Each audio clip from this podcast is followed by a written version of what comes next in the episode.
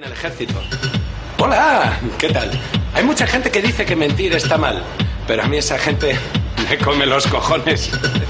He hecho un recopilatorio de mis mejores invents. ¡Véanlos!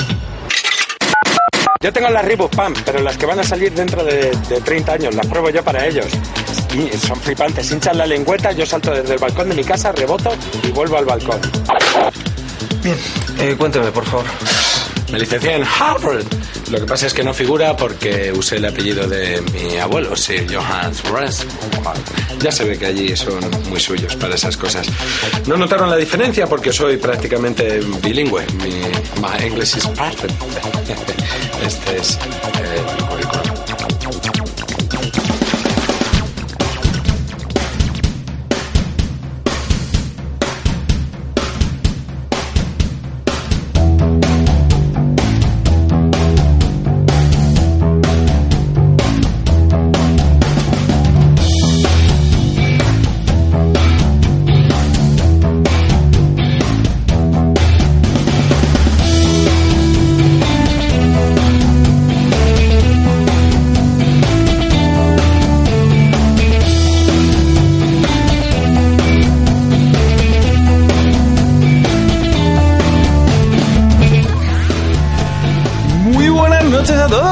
Estamos aquí un- una vez más, lo- los, tres cuñaditos.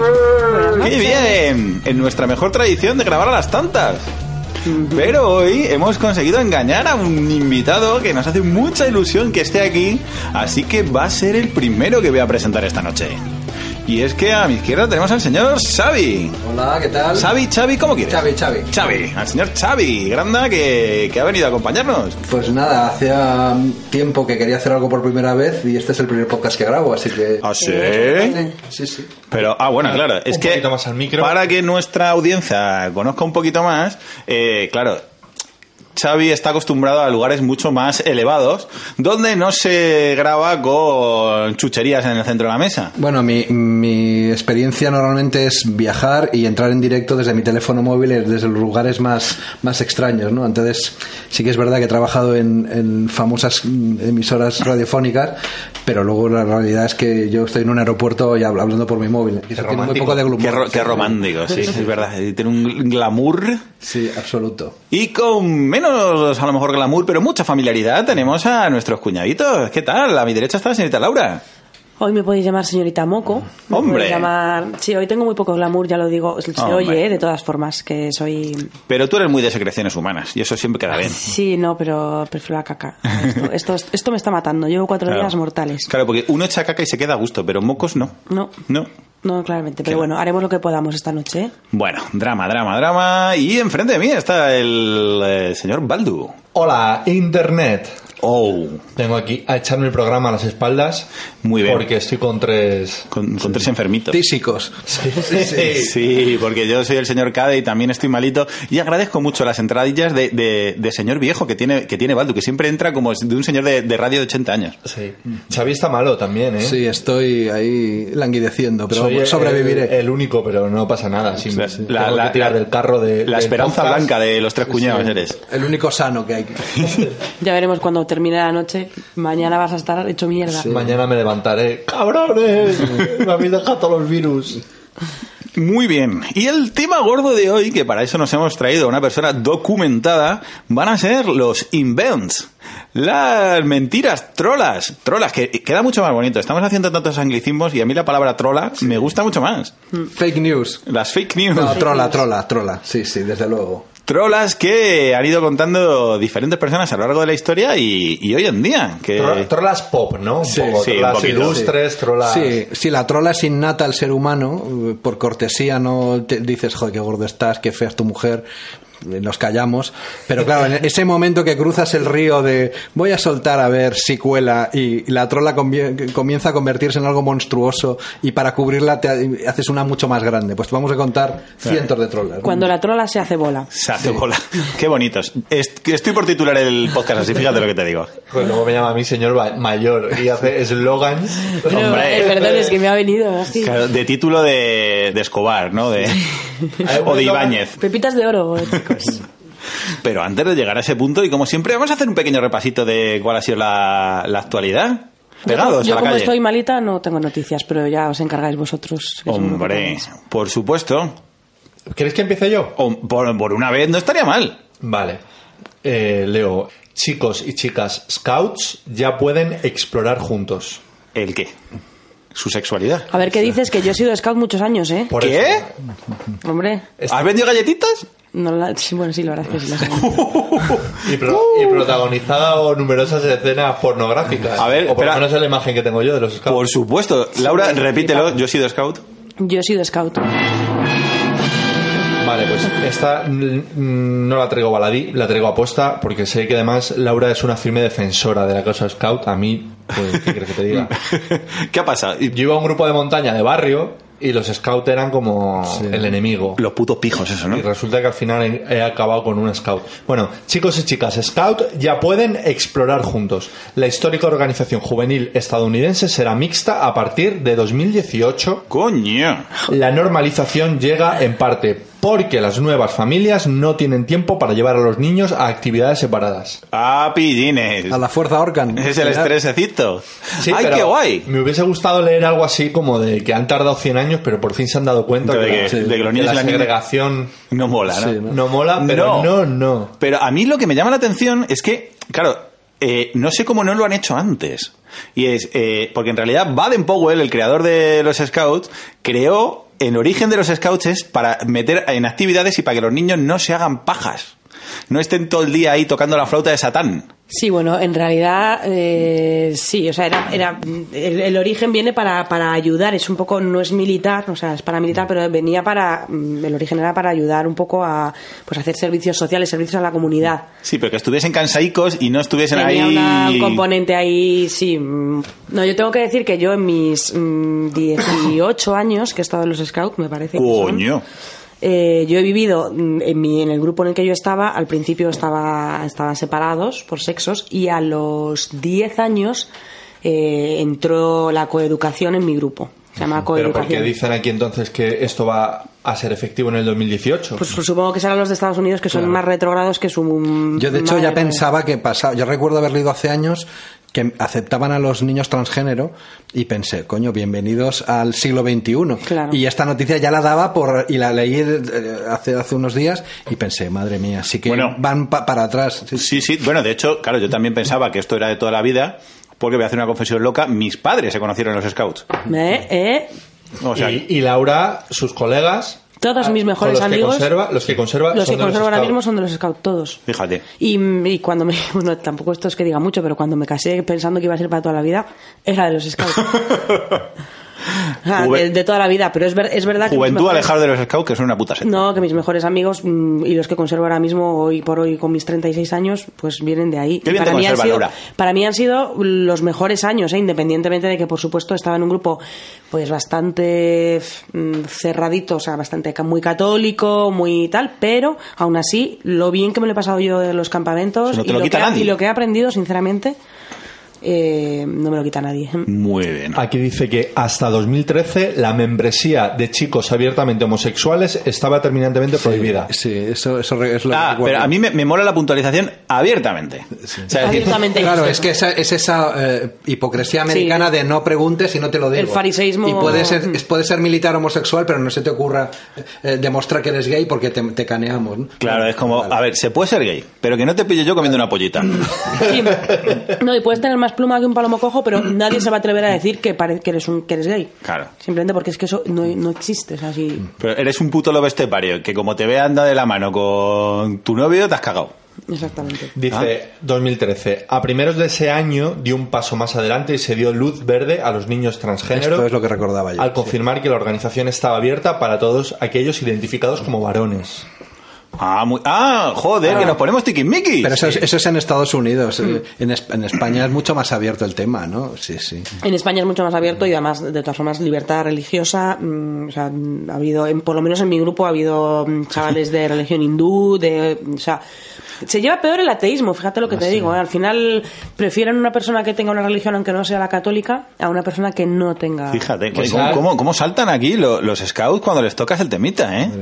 Eh, No, no, yo, o sea, yo critico lo que considero que tengo que, que- que criticar, pero, pero. ¿Y a tu hija la vas a cuidadito. mandar a los scouts? Eso, eso quiero. Habrá que discutirlo. Hay una Eso pelea aquí en marcha. sí, sí, sí, sí. Hay una pelea en marcha. Eso quiero, sí.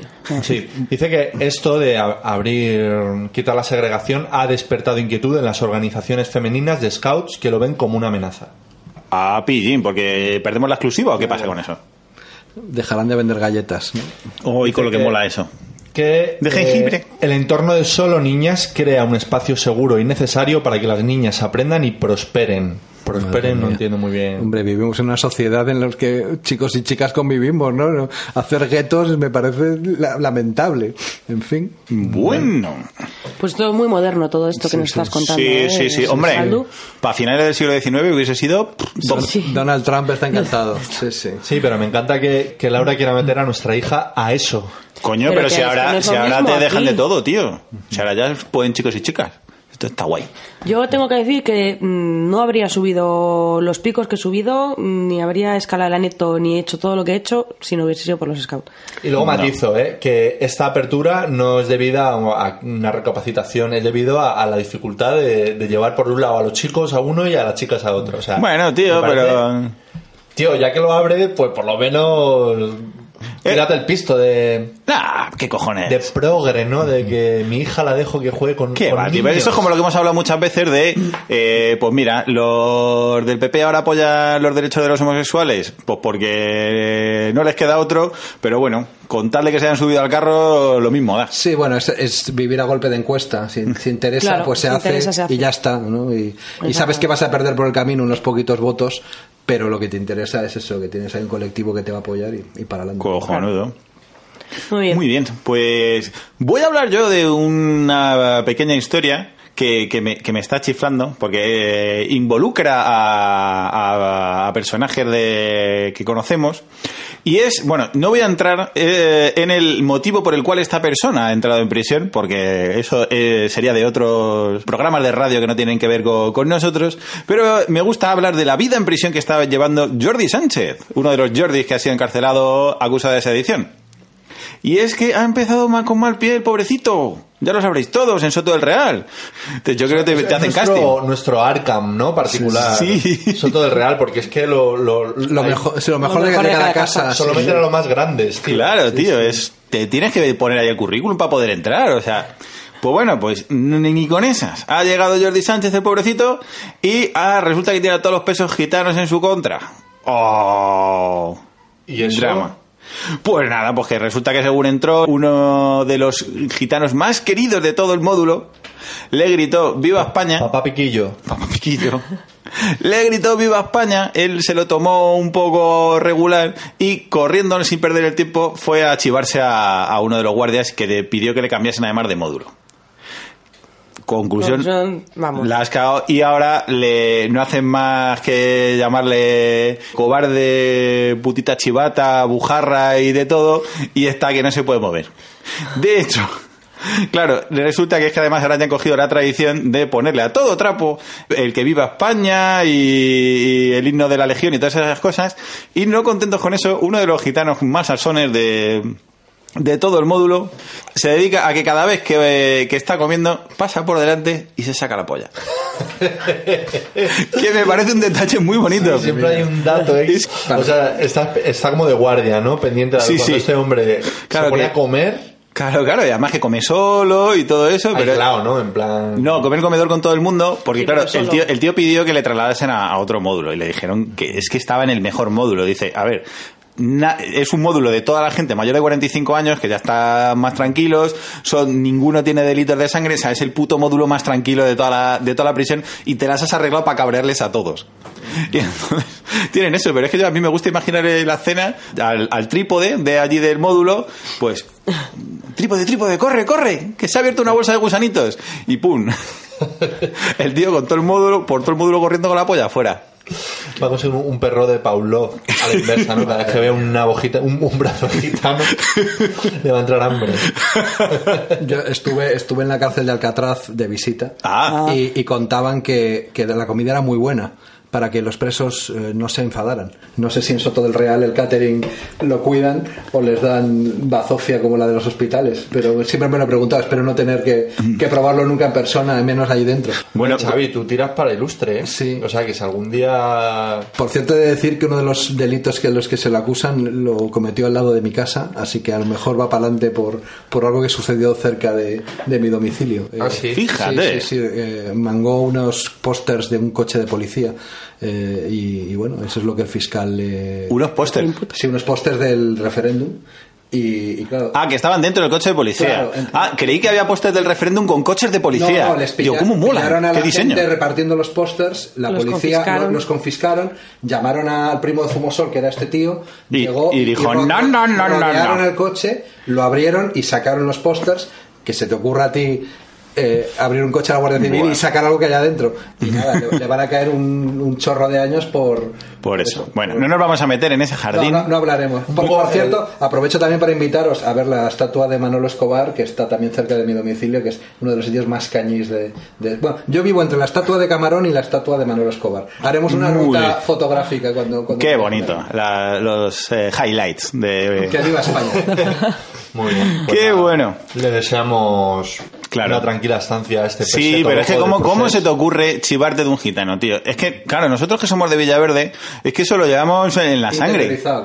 Hay Claro. cosas que sabéis que no, que no, que no se hacen. Pero es que nosotros nos hemos criado oyendo Chivato Barrabás al infierno irás. En el cole, esto En el cole.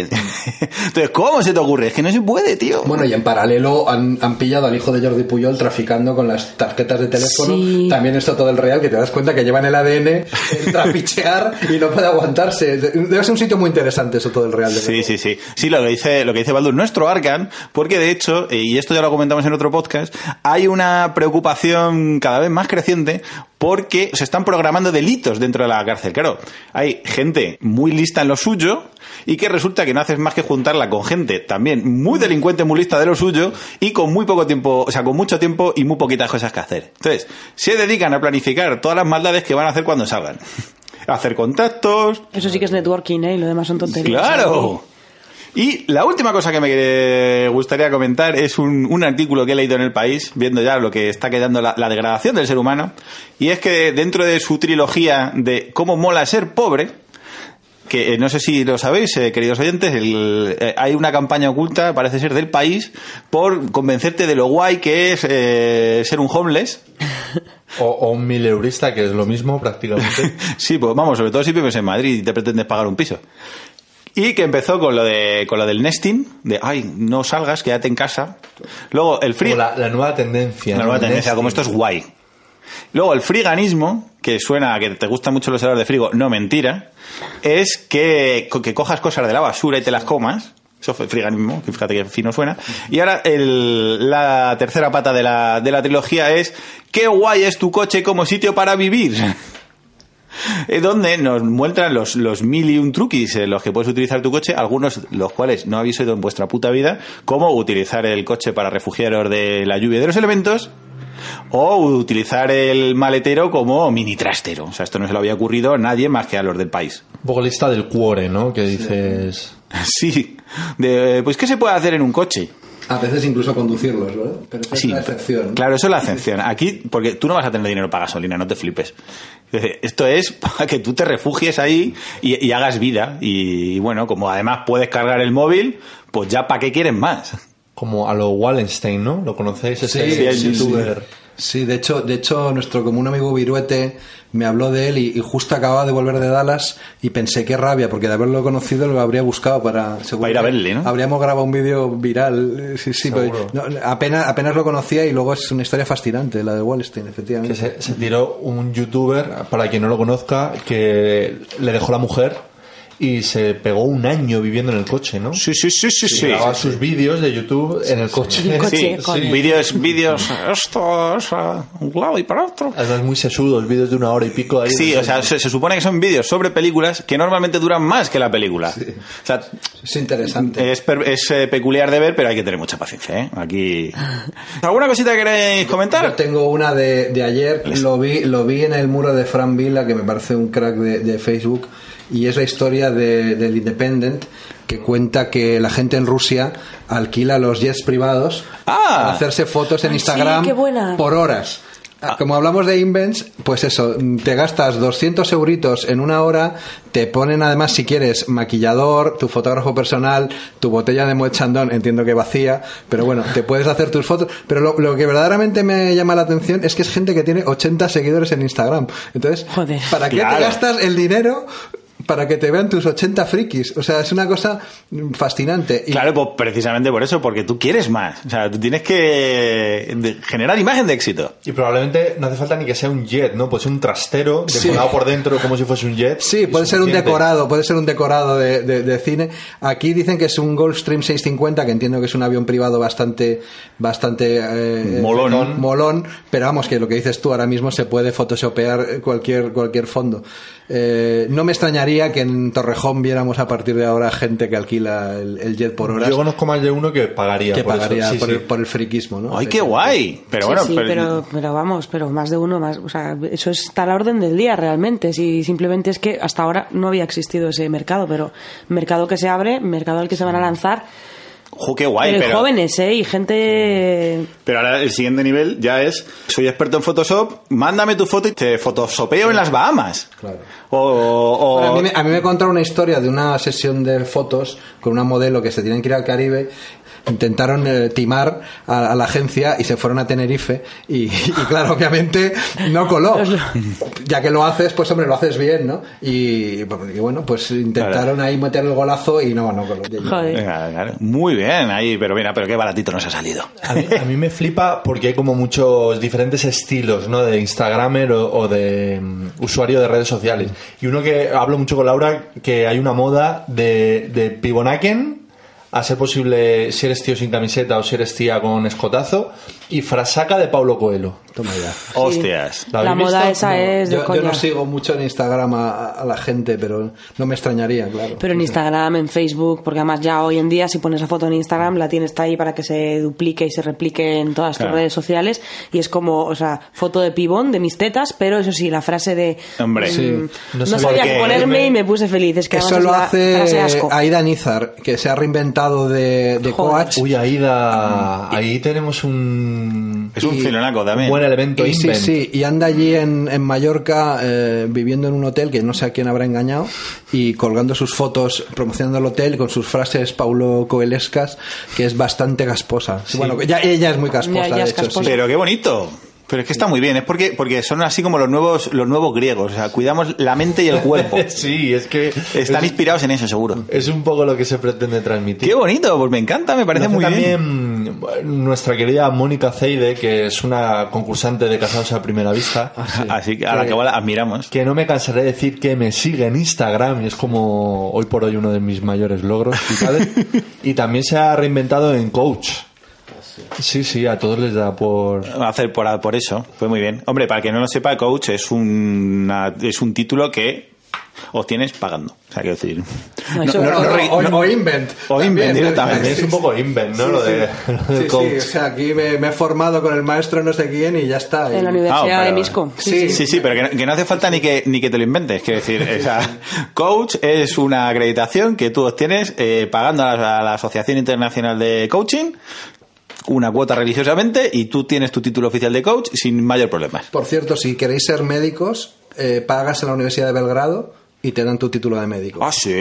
sí, sí. Ay, por las risas. Entre otros, día- entre otros títulos, para que veáis lo que hay por ahí. O sea, que no, Ah, es, no es solo el coach, hay, hay mucho, mucho, mucho peligro por ahí fuera. Laura, ya sabes en qué invertir el, el Lo tengo premio de... el premio de ahora caigo, ¿no? Hombre, so- yo solo por las risas de que me llamen ahí Doctor Cadinas. Doctor Camena, Doctor Cadinas. ¿por qué pones ese acento? Porque quería, porque ah, me ha venido lo de hay licenciado. Muy bien. Muy bien. Pues nada, pues vamos a hacer un pequeño cortecito y vamos a ir a lo gordo ya, que yo quiero ir inventos y, y- y zarandajas de esas trolas, que me cuenten trolas. Y como tenemos un invitado especial, me gustaría que nos presentases la canción que quieres que suene en este recesito. Pues mira, eh, yo soy muy fan de Germán Salto. Hablando de aviones, el Germán es piloto Ah, y sí. se gana la vida eh, de piloto, pero eh, hace unos discos maravillosos. Acaba de sacar su segundo disco, está de gira ahora. Si lo podéis ver, os lo recomiendo. Su, su nombre de guerra es Salto, su apellido. Yo pensaba que era que era un mote o, o- o un nombre de folclórica, pero no, es, es su apellido de verdad.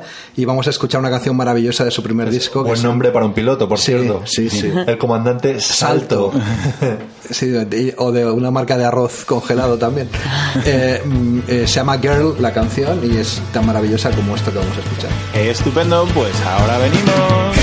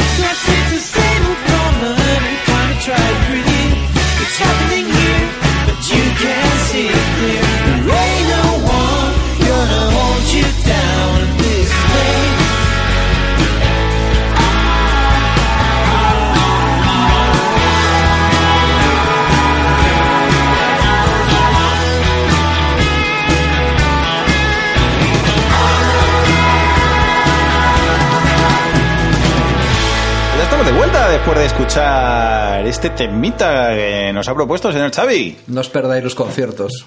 Es un una bandaza la que lleva. Muy bien, pues vamos a hablar de los Invent, de las trolacas. Estábamos hablando de hacer un Berkami, que está muy de moda, algo así, para hacer a cadenas doctor. Hombre, Molaría, estaría súper guay. Iría ahí yo con... O físico con- nuclear ya directamente, ¿no? También. Sí, sí. Seguro, aquí es pagar, es pagar, da igual. Claro. Sí, sí. Claro, de hecho, sí, yo tengo un amiguete que es físico de altas energías, ahora mismo está de profesor en Oxford, y me cuentan las mierdas que les hacen a los profesores de Oxford, digo, yo quiero eso. De cena, depende del nivel de profesor que tengas, tienes más derecho a más o menos cenas de gala, a, bueno, de gala, de medio finura eh, a la semana. Entonces, este tiene derecho a una cena de gala y, y un tupper. Que hay un día que te dan la comida, pero no puedes ir. Qué bonito. Es cojonudo. Entonces, pero claro, son cenas de estas ahí de super de que tienes que ir en chaqué y todo el rollo. Y hay un, un día que no vas a la fiesta, pero te dan, te dan el tupper de la cena. Hay, hay un día que no puedes ir, pero que si quieres, puedes decir que te den la comida. Muy bien. Es- que es de lo que come toda la semana, básicamente. Pero Muy bueno, bien. ahí está. Pues mira, para lo que te ha valido ser físico de altas energías. Viva Oxford. Viva Oxford. Luego aquí, pues mira, en el- con el boom inmobiliario, si sabías hacer mezcla, pues te compras un BMW. Pero no hemos venido a hablar de eso, hemos venido a hablar de Invent. Esos químicos españoles, ¿no? De- Sí, Los de la plana. la investigación. y de, de todas las trolas, que nos gusta mucho a los seres humanos. Como decía Xavi al principio, es consustancial al ser humano el inventarse trolillas. Sí, nos pasamos el día eh, consciente o inconscientemente soltando trolas. El momento es ese, el momento que cruzas el río y ya sabes que no hay vuelta atrás, ¿no? Eso es, es lo fascinante, ¿no? Y- y no es una cosa nueva, sino que ha pasado a lo largo de toda la historia. Ha pasado de, abres la primera página de la Biblia y ya empiezan Y ya las trolas. Una el, código de Hammurabi, tienes trolas todas las que quieras y a partir de ahí ya cuesta abajo. Pero eh, vamos a centrarnos en la gente que ha contado mucha trola, como puede ser el caso de eh, Marco Polo, nos estaba contando antes fuera de micro Xavi. Sí, Marco Polo eh, supuestamente viaja por China durante muchísimos años, acaba en una cárcel en Venecia y le cuenta a su compañero eh, sus aventuras y el compañero es el que las transcribe. Eh, no sabemos si era el compañero el invent o era Marco Polo el invent. Pero es curioso que después de muchísimos años en China, él no viera la Gran Muralla, que es una- algo que se puede ver bastante fehacientemente, no viera nadie tomando té. Claro, es que no fue al espacio, ¿no? Que dicen que la... Sí, otro, otro invent, por cierto. De, de donde, de donde se viven las murallas del espacio. Sí, sí, sí. Y, y luego el libro de las maravillas, que es un libro estupendo, pues habla de, de gente que tiene cabeza de lobo, de oso, que claro, obviamente eso en China, ni en China ni en ningún lado. ni en ningún Maravillas, pero- Pero... claro, como tendemos a quedarnos con con la parte bonita de la historia, pues mm, hablamos de ese gran viajero, ese gran eh, eh, escritor que, que abrió fronteras y se nos olvida, se nos olvida que a lo mejor pues era todo mentira. ¿no? Hombre, Yo lo, lo hubiera creído si hubiese dicho que se dejan la, la uña del dedo meñique muy larga, Muy larga. y se dejan crecer un pelo random de la cara. Sí, de, de cada verruga. Cada, cada verruga de un, de un chino tiene, tiene un pelo que, que es infinitamente, infinitamente largo. Infinitamente. Sí, ¿no? Y, Sí. y- y el escupir, ¿no? El escupir permanentemente. Sí. Es otro clásico. Sí, yo creo que, que es un plan de dominación mu- mundial. El, el pelillo ese en realidad es muy fino y llega a China. Y cuando, cuando, cuando mueren tiran y por eso no hay chinos en los cementerios. Se lo llevan de los pelos de las verrugas. Claro. Pues nada, Marco, no nos queremos tu, tu libro. Marco, Qué- trolero. Trolero, qué bonito. Pero es que, es que eso es- esto es una cosa muy, muy tradicional. O sea, por ejemplo, hay un, un señor del- de, que me ha hecho especialmente gracia, que no sé si conocéis, que es George Salmanazar, un señor francés. Os contextualizo. Este tío que era un poco pieza, no hablaba ni mierda de inglés, pero decidió que quería ir a, quería irse de viaje, que estaba paseando por, por Francia en 1700 y decidió irse a Roma. Hijo de puta madre. Me voy a colar en un convento, romo unos hábitos, tal, no sé qué, y voy a decir que soy peregrino. Y se inventó que era el primer euro, la primera persona de Formosa, ahora llamado Taiwán, que visitaba Europa. Y se empezó a inventar cada vez mierdas más locas hasta que dejó fascinado a todo el mundo y le escribieron hasta un libro. Y se inventaba cosas tan tan tan bellas como que era una isla ahí sujeta al emperador de jamón de Japón, perdón, y que era un país tan próspero que el- lo- todos los hombres andaban desnudos solo con plata y oro cubriéndose los genitales. Partes. Comodísimo. Claro, que su alimento principal era una serpiente que cazaban de la rama de los árboles, que eran polígamos y que el marido tenía derecho de comerse las esposas si hacían una infidelidad.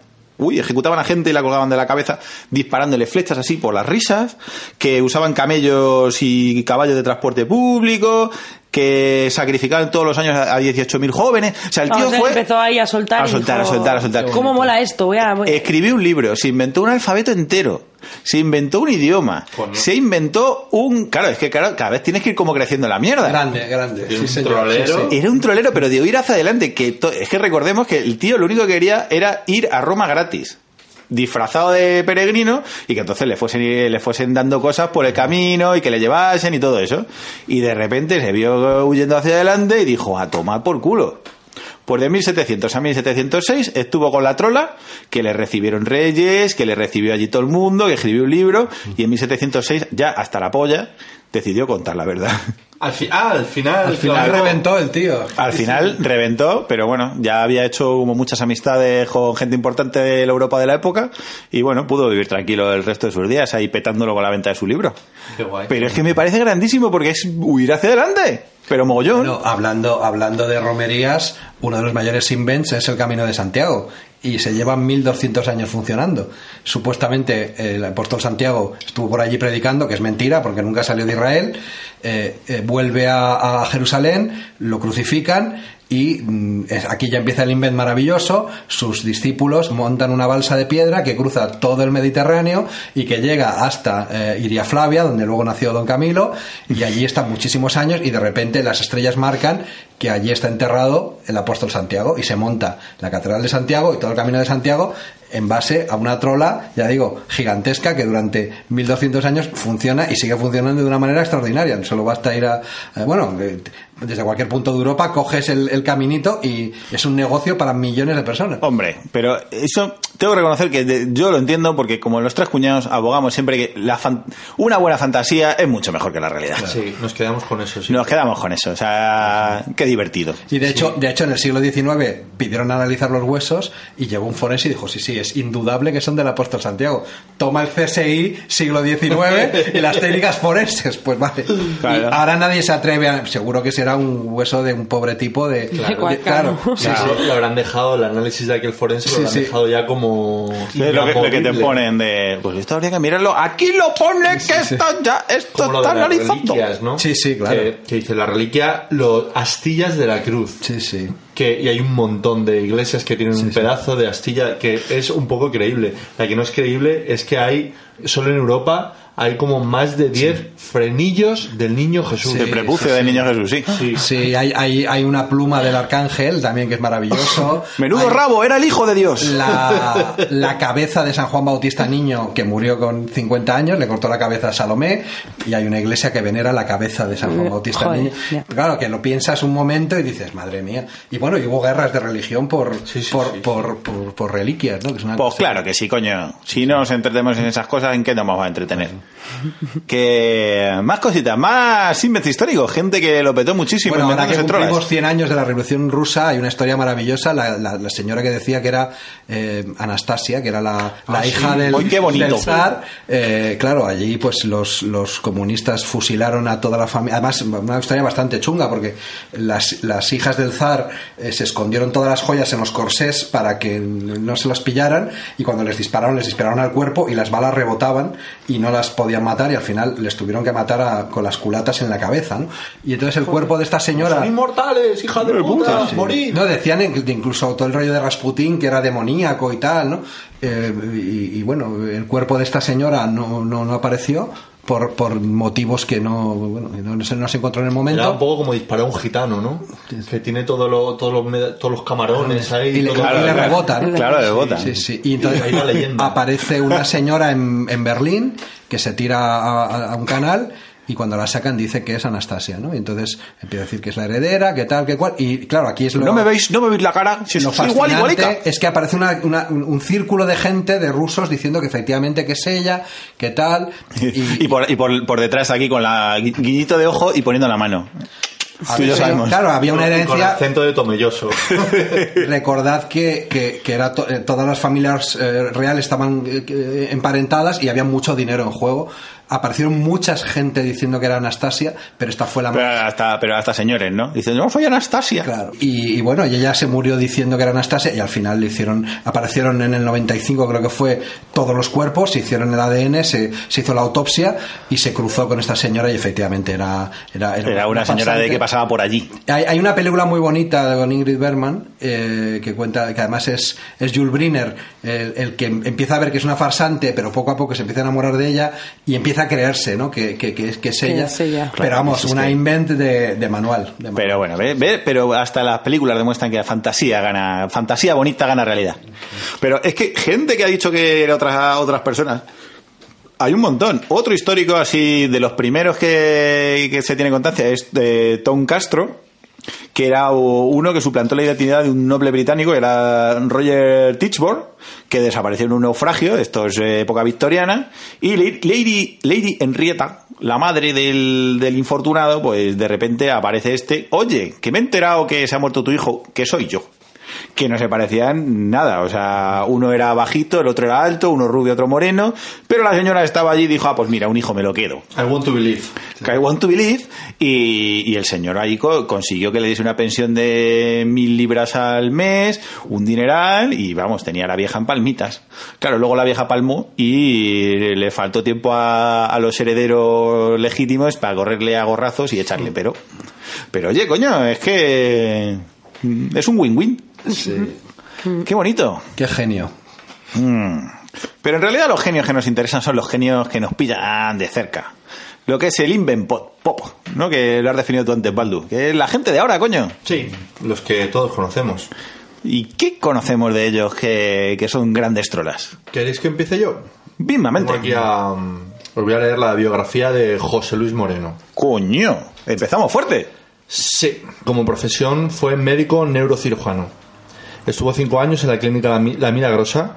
Tuvo que, que estudiar medicina porque debido a un desamor muy fuerte dejó de ser tenor, porque era el tenor haciendo papeles principales en óperas como La Arena de Verona, La Scala de Milán o el Carnegie Hall de Nueva York.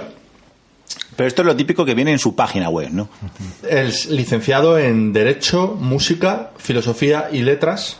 Domina, dicho por él, todos los idiomas europeos, además del árabe y el japonés. Espero que el catalán esté entre ellos. Un dominio que le permite realizar traducciones simultáneas del finlandés al griego para las Naciones Unidas. Autor de 26 libros en diferentes idiomas. Y bueno, mm, como todos sabemos, multimillonario, pues uno de los capos del audiovisual español, eh, propietario de múltiples casas, cafeterías, hoteles, productoras, supermercados, entre Madrid, Nueva York y Madre Atenas. mía, vale. Vale, vale, me has dejado turulato. Pero mi pregunta es, ¿esto viene en su LinkedIn? Esto es el señor que salía con Rockefeller y Monchito en la tele.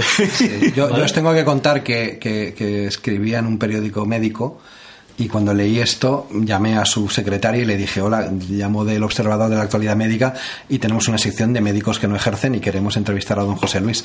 Y claro, hasta hoy, por supuesto, jamás me devolvieron la llamada. Hay, hay- hay un- invent que me gusta mucho de, de- de este señor que es que... Ah, ¿por- porque das por supuesto que todo esto es cierto. eh, sí, es evidente. No, hay, hay- Yo quiero creer. I want to believe, efectivamente. No, hay, hay un artículo antológico de la vanguardia hace casi 20 años que desmontaba uno a una llamando a colegios de médicos, a las óperas y tal, antes de que hubiera Google, que tiene mucho más mérito que, que ahora. ¿no? Claro. A, a- mí hay una anécdota que me, que me fascina de él, de, de Monchito Macario Rockefeller, que él contaba que se los robaron, en un, los llevaba en la maleta eh, y, y desapareció la maleta y se los robaron y entonces tuvo que encargar a un artesano ¡Drama! que se las volvieran a hacer y que desde entonces compraba siempre cuatro billetes en primera, uno para él y otro para Monchito, Macario y Rockefeller. Hombre, y durante supuesto. muchos años me he subido a muchos aviones fijándome, por favor, por favor, y por supuesto, pues no, no, no, no se Nunca- ha dado- nunca has coincidido. Pero hubiera sido maravilloso. Así que tú también, que eres muy de aviones, Sí, sí, sí, yo sí, creo sí. que nos tenemos que fijar a ver si da la, la casualidad. A lo y- mejor hay una plaquita ahí. Qué pequeñita al grande. lado Qué- asiento. José Luis es muy grande, muy grande. Joder, claro que sí, pero mola un montón, ¿eh? Y además, ¿y, y te darán paliques si te toca al lado de ellos? Bueno, a mí, a mí me, con- me han contado que cuando echaba broncas, eh, en función de a quién le echaba la bronca, se la echaba con la voz de Monchito o de Macario o de Rockefeller. Y eso también debe ser digno de verse. ¿no? ¿Pero eso es invent o eso es, eso es true? Eso me lo han contado, no, no, no he podido verlo, pero eh, Claro. habiendo como hay gente grabando siempre en los entresijos de la tele, me extraña que esas, grabaciones no se hayan filtrado como las de Parada, las de Pepe Navarro, insultando, etcétera. Oye, pero bueno, también queremos creer. ¡Ay, A qué bonito! Me, me consta que es mala persona, lo Sí. digo así abiertamente. A tomar por culo, ¿no? Conozco mucha gente que ha trabajado,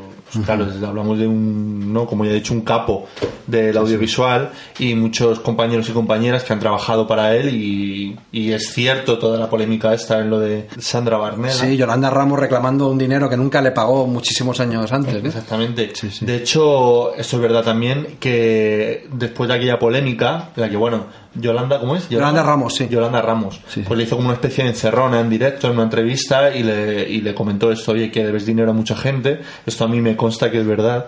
Y el tío, bueno, se pilló un cabreo monumental.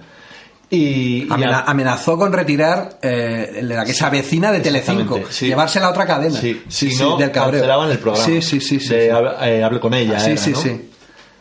¡Ay, madre mía! Sí, sí, sí. Qué rencorosito, ¿eh? También es cierto Luego que si le roban. que ponía como condición en toda entrevista que le hicieran que no le preguntasen de su época como ventrílocuo. O sea, como que él mismo renegaba de, de esta época hasta que fue el gran Bertín, que dentro de poco Hablaremos conectaremos con, sí. con este prohombre, que fue el primero después de mucho tiempo en el que volvió a hablar naturalmente así de su pasado como ventrílocuo. Qué bueno, es, es delirante este currículum, ¿no? Joder, pero es que es el, el- el currículum que tendría, qué sé yo, tío. Dios. A mí lo que me extraña Si es baja a la tierra, Lo que me extraña es que realmente no haya salido más a la luz, o sea, aparte de este artículo en La Vanguardia que comenta Xavi, que eso no haya sido luego Vox Populi, ¿no? Que no haya... Y es que tiene que tener un poder increíble para callar... para que, no, todo- para que no haya habido cachondeíto. Claro, porque Ay. esto es lo típico que hoy, hoy en día esto sale y es que, o sea, aparte de Twitter, que no perdona, ¿sabes? Y Sí, todo- sobre todo además teniendo en cuenta, como dice, como cuenta Baldu, la cantidad de gente que le tiene en quina porque ha trabajado a malas con él. Sí, sí. Claro. Es decir, que, que sería como muy fácil que alguien dijese, oye, mira, es que eres un gilipollas. Y esto te, y no sé qué, y me cachondeo de ti por todas las tontunas que dijiste en su momento. De todas maneras, es que es evidente que tú te, te repasas las temporadas de estos templos de la ópera y, ese, eh, y tendría que salir en algún lado. y no sale en ningún solo programa, no hay ni un solo disco grabado de él de ópera. Claro, dices, pues qué raro, ¿no? Eh, eh, neurocirujano, no sale en ningún colegio de médicos. No hay ni una sola persona que diga, oye, yo me salvó la vida este tío y le quiero dar las gracias. Nada, anda que no hay programas de estos de qué pasó Sí, sí. con. Claro. tal. Claro. Nada, o sea, nada, nada, nada, nada. Y, y bueno, pues. Traductor de la ONU, eh, ¿cuándo? Sí. O sea, ¿cuándo? ¿En qué momento ha No, sido el papel traductor? principal en Rigoletto, en, en el Carnegie Hall de Nueva York. O sea, Qué grande. Qué bueno, qué grande, qué grande. Pero tenemos muchas más historias. Venga, empezar a soltar mierda si lo estáis deseando. yo ya he dicho una. ¿Por quién empezamos? A ver. Empieza a soltar. Xavi, va. Xavi, te hemos Yo- traído para esto, tío. Vamos. tengo- uf, Sin miedo. Afloja. Tengo, muchas, vamos, tengo muchas historias maravillosas. A mí me gusta mucho una de Sara Montiel. ¡Uh, qué bonita! Sara. Sara- eso, Sara contando los huevos fritos a James Dean.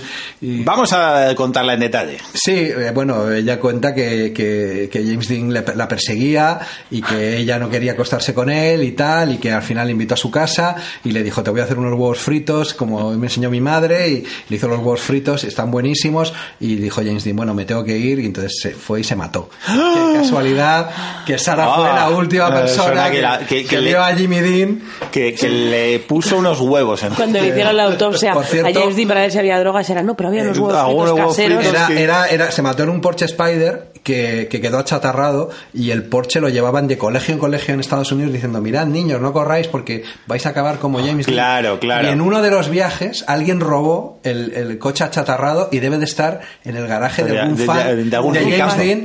eh, Con mucho dinerito. Que decirle, chicos, no comáis huevos fritos de Sara antes Claro. de coger el Que coche". son muy pesados, que, Sí, sí. que te Que entra traen luego- muchos sueñecitos. Claro, te entran- Y luego, yo acabé en la tumba de James Dean y también le intentaron robar con una grúa. Es un- como una piedra de esas, una losa de granito con el nombre. Y, y entraron unos fulanos con la grúa para llevársela para que veáis lo que es el, el mito, que es una cosa que a mí me fascina fuerte. del todo. Joder, Qué macho. locura, ¿eh? Es que dinero no habrá, pero para Las tontas. folclóricas siempre han tenido mucha fama. Mucha ¿verdad? fama de, sí, de, Sara, la, la De grande, grande. Yo no se le ha oído a ella, se le ha oído a Boris Izaguirre eh, en antena, que contaba que Sara fue a actuar a, a Rusia eh, y le pagaron con una bolsa de deporte llena de dólares. que, Hombre, como sabéis, en, en Rusia- la hombre, Rusia comunista era la manera. Hombre, ¿no? si- siendo rusa sería una bolsa Adidas. Sí, que es lo, y- lo que, y lo que entonces- viste el, Eh, El capo. el, el capo medio. Como el cani ruso. El cani ruso medio va de Adidas. Por supuesto, claro, tuvo un éxito apoteósico como el que tenía Sara siempre. Siempre. Y, y entonces en el avión de vuelta la sentaron al lado de Jacqueline Kennedy. Eso, eso cuenta ella, ¿no? es-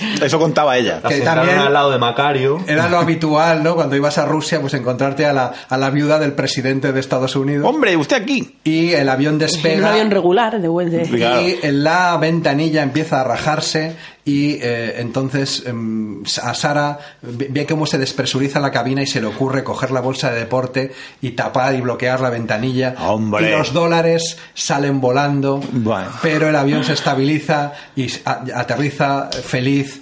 Y Joder, la Joder. A Sara Montiel. Claro, no. Sara's- claro. Y la Sara frase- Super Hour. La frase final es Jacqueline Kennedy diciéndole a Sara, Sara, you save our lives. Sara, nos has salvado la vida. Wow. Fin Oh. Historia. Viva Sara. Sara, estés Sara, donde estés, eres la gracias. mejor. La mejor. La mejor, tía. Yo me lo estoy imaginando con av- aviones de época detrás y diciendo, siempre nos quedará París. Sí, sí, sí, Como esto sí. en blanco Y, negro. y yo, justo que aterrizan en, en un aeropuerto allí con. limándolo, limando la muerte y aparecen unos aviones ahí ¡chuf! dejando estelas de colores con la bandera americana. ¡Guau! Y los billetitos cayendo por el, por el Sí, cielo. y todos los niños pobres cogiéndolos. Gracias, Sara. Y Sara, Sara gracias". cogiendo el último y encendiendo el purazo, El purazo. Con el dólar. diciendo, Madre mía. Toma, Sí. El último dólar. Qué grande. Apoteósico. Qué puta grandilo. Vamos, qué historia más buena, tío. Es que se han escrito guiones que no le llegan a la suela de los zapatos a la anécdota que contaba esta señora un día cualquiera. Es una pena que eso, que ya no escribiera guiones de sus películas porque Claro. van a ser mucho mejores de los Muchísimo. folletitos. Pues tú- compartir asiento con Jacqueline Kay Sí. En un y que a. Jacqueline Kay le toque pasillo. O sea, mm, Eso es muy buena también. Claro, es que todo, todo no tiene Mon- Montiel defiende, entre otras trolas, que nació con 7 kilos de peso. Toma ya. coño. Sí. joder. Bueno, eso, eso eh, hay un caso de, yo que me dedico al ramo médico, de diabetes gestacional de la madre, es raro, pero puede suceder. puede suceder. Ahora, en la mancha de la posguerra, ya lo veo ya un poco más complicado, pero bueno, podría ser. Podría. Falta aquí un, un especialista, tu amigo el piloto el de la banda, para que explique si tú con una bolsa de billetacos puedes Consigues salvar. volver a presurizar una cabina de avión. Luego también ella dice que es la primera actriz de la historia que ha cobrado un millón de dólares. Bueno, Esto es trolaca mm, demostrada porque fue Liz Taylor. Anda. ah, En Cleopatra sería, ¿no? Probablemente. No lo sé. Sí, sí. desconocemos el dato. Pero sé, pero ella defiende que ella ha sido la Yo, primera. como somos muy Laura y yo de, de concurso de la tele, yo me juego el millón de dólares a que fue en Ah, Cleopatra. Sí, pues seguramente. ya, a ver, ojalá venga algún algún listo de estos que escuchan los podcasts ahí a, a corregirnos. Sí. Y luego eso, la- las folclóricas pues siempre han sido muy troleras, ¿no? Eh, muy... Nosotros ya contamos en nuestro especial de Lola, que aprovecho para deciros que, que tiene muy poquitas escuchas y injustamente porque para mí es uno de los podcasts de los que estoy más orgulloso. Yo lo recomiendo también. Yo Pero lo- debe ser que el tema no interesa mucho y... Pues y- escuchadlo que los- os sorprenderéis. Sí, a mí es uno de los que más me gustan y para quien no se haya acercado nunca a la figura de Lola Flores, a mí me parece fascinante y que te partes el culo porque es un person. Pues una, una trola así muy recurrente de Lola era que ella era muy presumida con la edad y, y lo que hacía es que directamente hablamos de una señora que viajaba constantemente, co- tenía su pasaporte corregido a boli, donde ponía la fecha de nacimiento, se había quitado cinco años menos. Sí, es verdad. Yo recuerdo, recuerdo perfectamente que llegaba su cumpleaños y decía, Lola, ¿cuántos cumples? Y decía, de los 59 no me apeo. Era como, pero, si tienes 70 y muchos. No, no, no, no. Yo, yo de los 59 no me apeo. Pues vale, pues vale. nada. Qué grande, enorme. Grande. Sí, sí. Claro, sí, sí, pero es que además eso corregido con boli, en plan, en vez de en el 23, se puso ahí un boli y dijo, esto lo va apaño yo, y le puso 28, para quitarse 5 añitos. No sé si os acordáis de un Hohenlohe de estos, un pijo de estos que en Tailandia se, se cambió el boli, eh, con boli el pasaporte y lo metieron en el trullo y acabó muriendo en la cárcel por hacer la chorrada esta de si no intentó falsificar un visado no sé qué a boli y claro no era Lola no tenía la gracia y, y acabó para adelante sí sí por una por una tontería como esta sí sí Claro. Qué fuerte, madre. Hola. bueno, yo, No- no yo te voy a no- no contar una de Lola. La- Mi favorita es de un libro de Vizcaíno Casas. Eh, Lola estuvo muy enamorada, estuvo liada con un defensa del Barça, se llamaba Biosca, Sí. que era como el Sergio Ramos de la época, era internacional. Y, y el Barça pues decía que le perjudicaba el rendimiento y que no podía estar con Lola. ¿no? Y entonces le obligaron a, a cortar la relación. Y entonces Lola se puso muy triste y dijo que eh, quería eh, tener una última noche de sexo con él. ¿no? Y entonces eh, le citó en un sitio. Una cita sin cámaras, Sí, ¿no? Como sí, mujeres sí. y hombres. Qué, qué descocada nuestra Lola. Y contaba Lola eh, que eh, le esperó totalmente desnuda y con un lacito negro en el pubis, como de luto, para De luto. echar el último polvo. Ole Lola, ole ahí, sí señor, sí señor, sí ¿Y esto, señor. ¿y esto, era, esto era invent o...? Hombre, no, claro, no, Bueno, eso lo contaba Lola, Lo entonces contaba nos lo tenemos que creer. Ole, ole, ole, Ole. si era verdad, porque si se te ocurriera, y, y si era invent, porque se te ocurriera. Igualmente, sí, sí. Y Claro. por contarlo, ¿sabes? Por contarlo. Porque claro, al final el machote era Dominguir por contarlo, pues ole Lola por contarlo también. Claro que sí, joder. Pues sí, pero eso eran reinas del pop de aquella época, pero aquí tenemos reina, a día de hoy tenemos reinas populares que también han soltado grandes trolas, como puede ser Belén Esteban, y, y no hablamos de su diabetes. Sí, no, Belén es muy grande. Yo, yo recuerdo un verano que no tenía noticias y se inventó que, que tenía un novio que le había regalado un, un Rolex.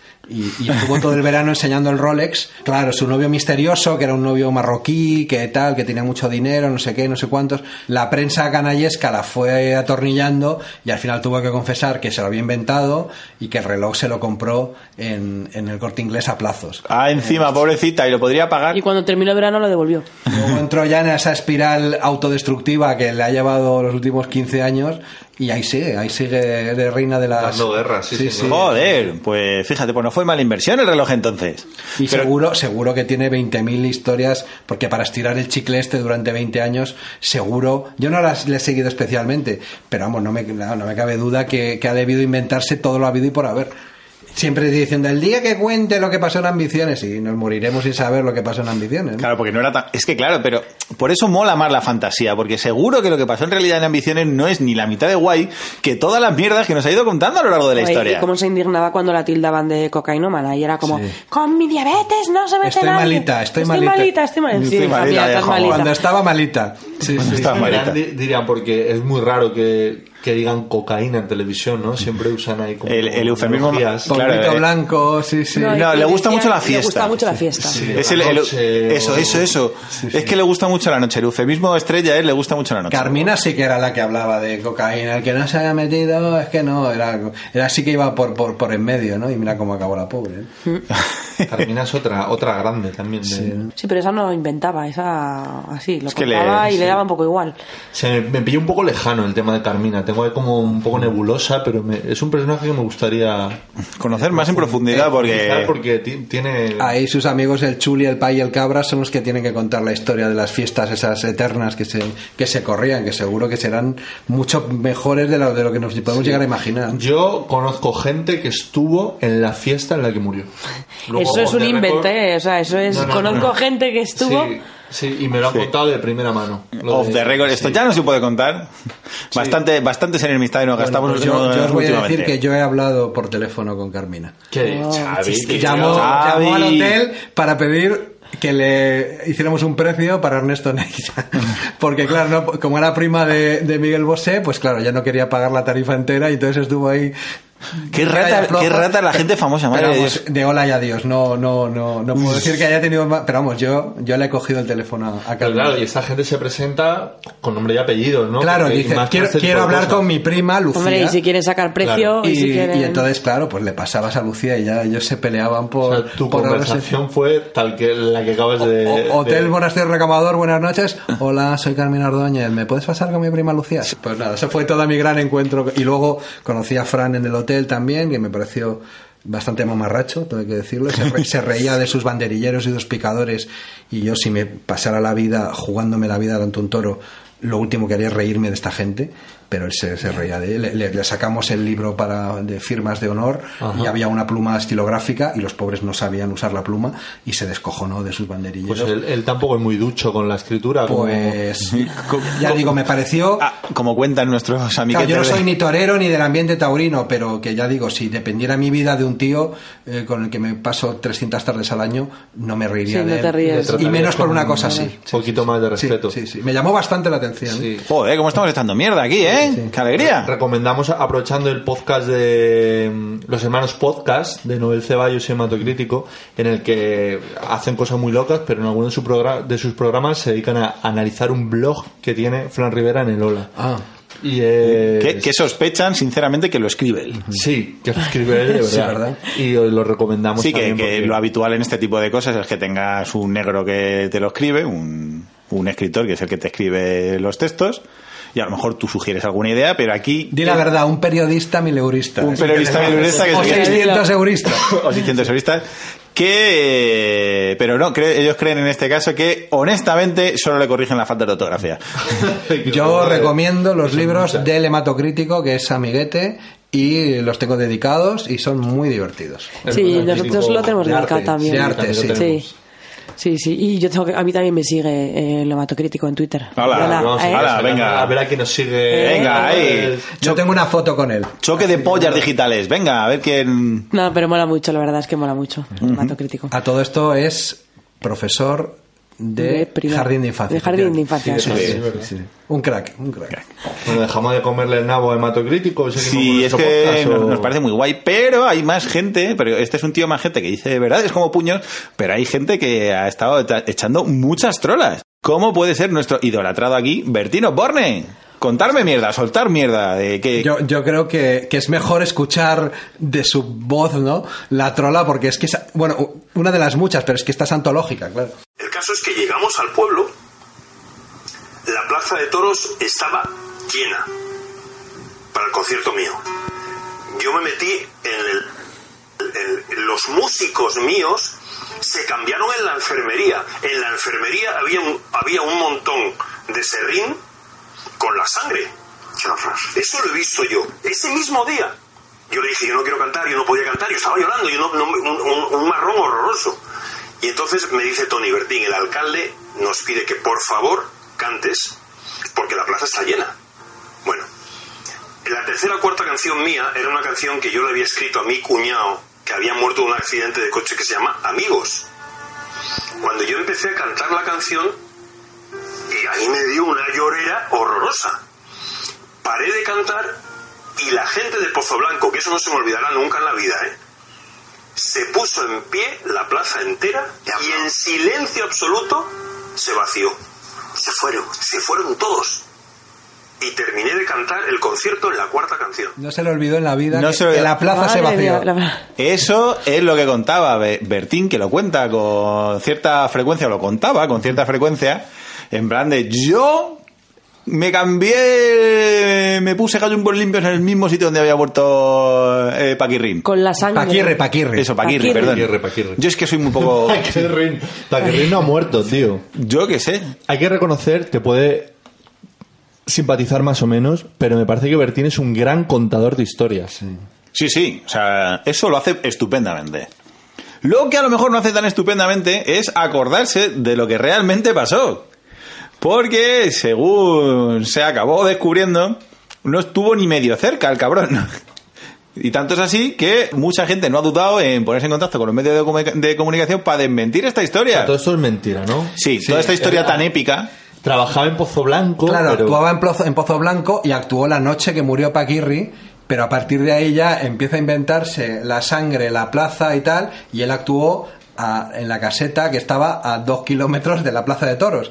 Eh, y por supuesto, claro, la gente no se fue de la Plaza de Toros porque nunca actuó en la Plaza de Toros, pero él ya vivió ese- esa ensoñación Esa fantasía. de que estaba la plaza llena y claro, yo mm, quiero pensar que cuando se ha muerto un torero no te llevan a la enfermería a, ca- a usarlo de camerino para que te cambies allí y que veas la sangre. No, porque Eso sí que en la España negra puede pasar. Con Paquirri de, de cuerpo presente y, y tú cambiándote la... Pero- Y tú sí, tirándole el porque, calcetín eh, sucio encima. Y poniéndote Entiendo que la corbata. entiendo además que una plaza de toros que tiene enfermería tendrá también un puto vestuario, ¿no? Que es donde se cambiará el torero y Bueno, el- en- en- en- se suelen cambiar en el hotel. ¿Ah, sí? Lo que sí que es Sí, verdad, cambian en el hotel, pero- lo que sí que es verdad es eso, que él tiene el recuerdo de que la plaza se va vaciando en la cuarta canción y eso no, no no sucedió jamás de los jamás. Claro que no. ¿Cómo se va a vaciar en la cuarta canción? Cualquier concierto de Bertín. Ni pudo ver la sangre, vamos. Cualquier concierto de Bertín, el público se va en la primera.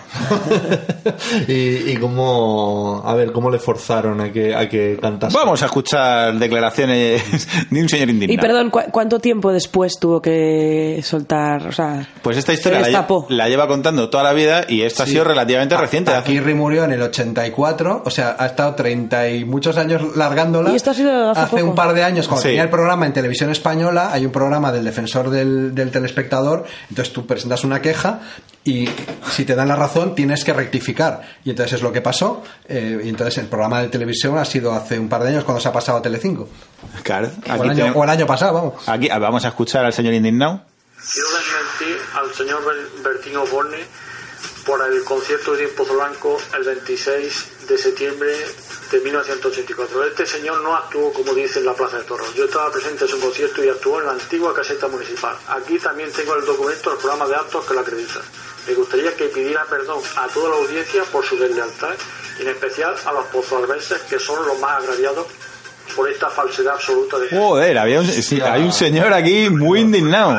Hostia, sedición. Se dice, pero es como de lealtad absoluta. Este, este Nos señor está súper jodido. Sí. No, este es el, el cronista oficial de Pozo Blanco que llevaba muchos años persiguiendo a Bertín sin que le hicieran ni puto caso y hasta que no llegó a televisión española y Este está obligado por ley a rectificar, pues no consiguió que Bertín se bajara de la burra porque él seguía soltando Joder, ese, ese día este hombre Hostia, este durmió está- por sí. fin, dijo...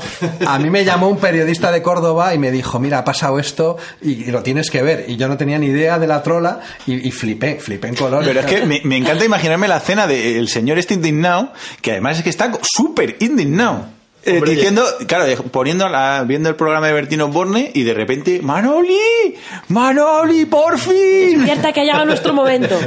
Hoy sí, hoy sí. Una suerte de Van Helsing, ¿no? Ahí detrás de Bertín y, no- nunca logra darle caza hasta que por fin... Com- el- comete un fallo. Lo han sacado a hombros en Pozo Blanco y le han dado tres vueltas al cronista diciendo, mira, te has ganado el sueldo. tío. Muy grande. Sí, sí. Te tenemos, llevas 30 años contratado Labor para de, desmentir esto. de investigación, vamos. sí, Molaría que, que no le deseo la muerte a nadie, pero que, que sería como muy bonito, ¿no? De una vez conseguido su objetivo, Que al día palme, siguiente sí, sí. fallece, pero habiendo Pero logrado por su, to- su por todo lo grande. Tenemos rectificación por parte de Bertín. Sí, tenemos un poco de rectificación. Cuenta su versión de la historia, ¿vale? ¿Queréis que lo pongamos?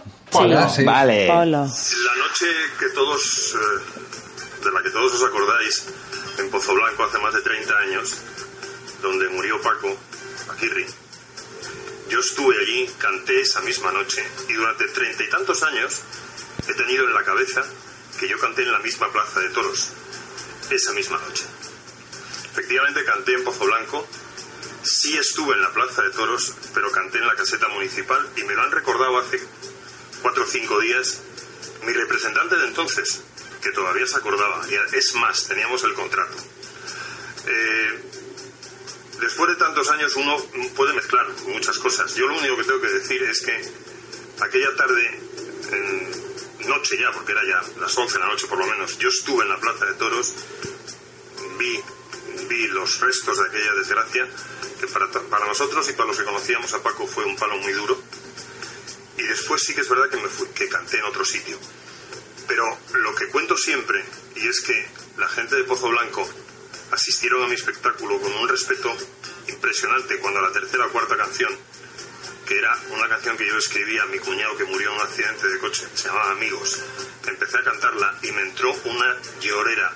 Acordándome de Paco, la gente se levantó y se fue, eso es verdad. Y muchos de los que estuvieran ahí se acordarán. Yo no terminé de cantar aquella noche porque no pude. Y toda mi vida he pensado que fue en la Plaza de Toros. Bueno, pues me equivoqué.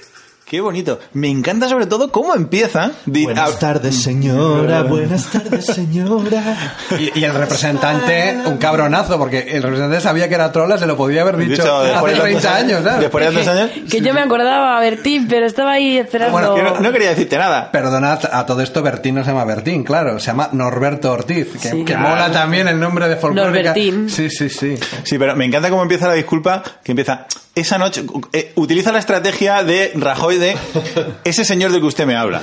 Es como esa noche de la que nos acordamos todos aquí. Sí, y no pierde campechanismo en ningún momento, ¿no? Dice la noche en que murió Paco.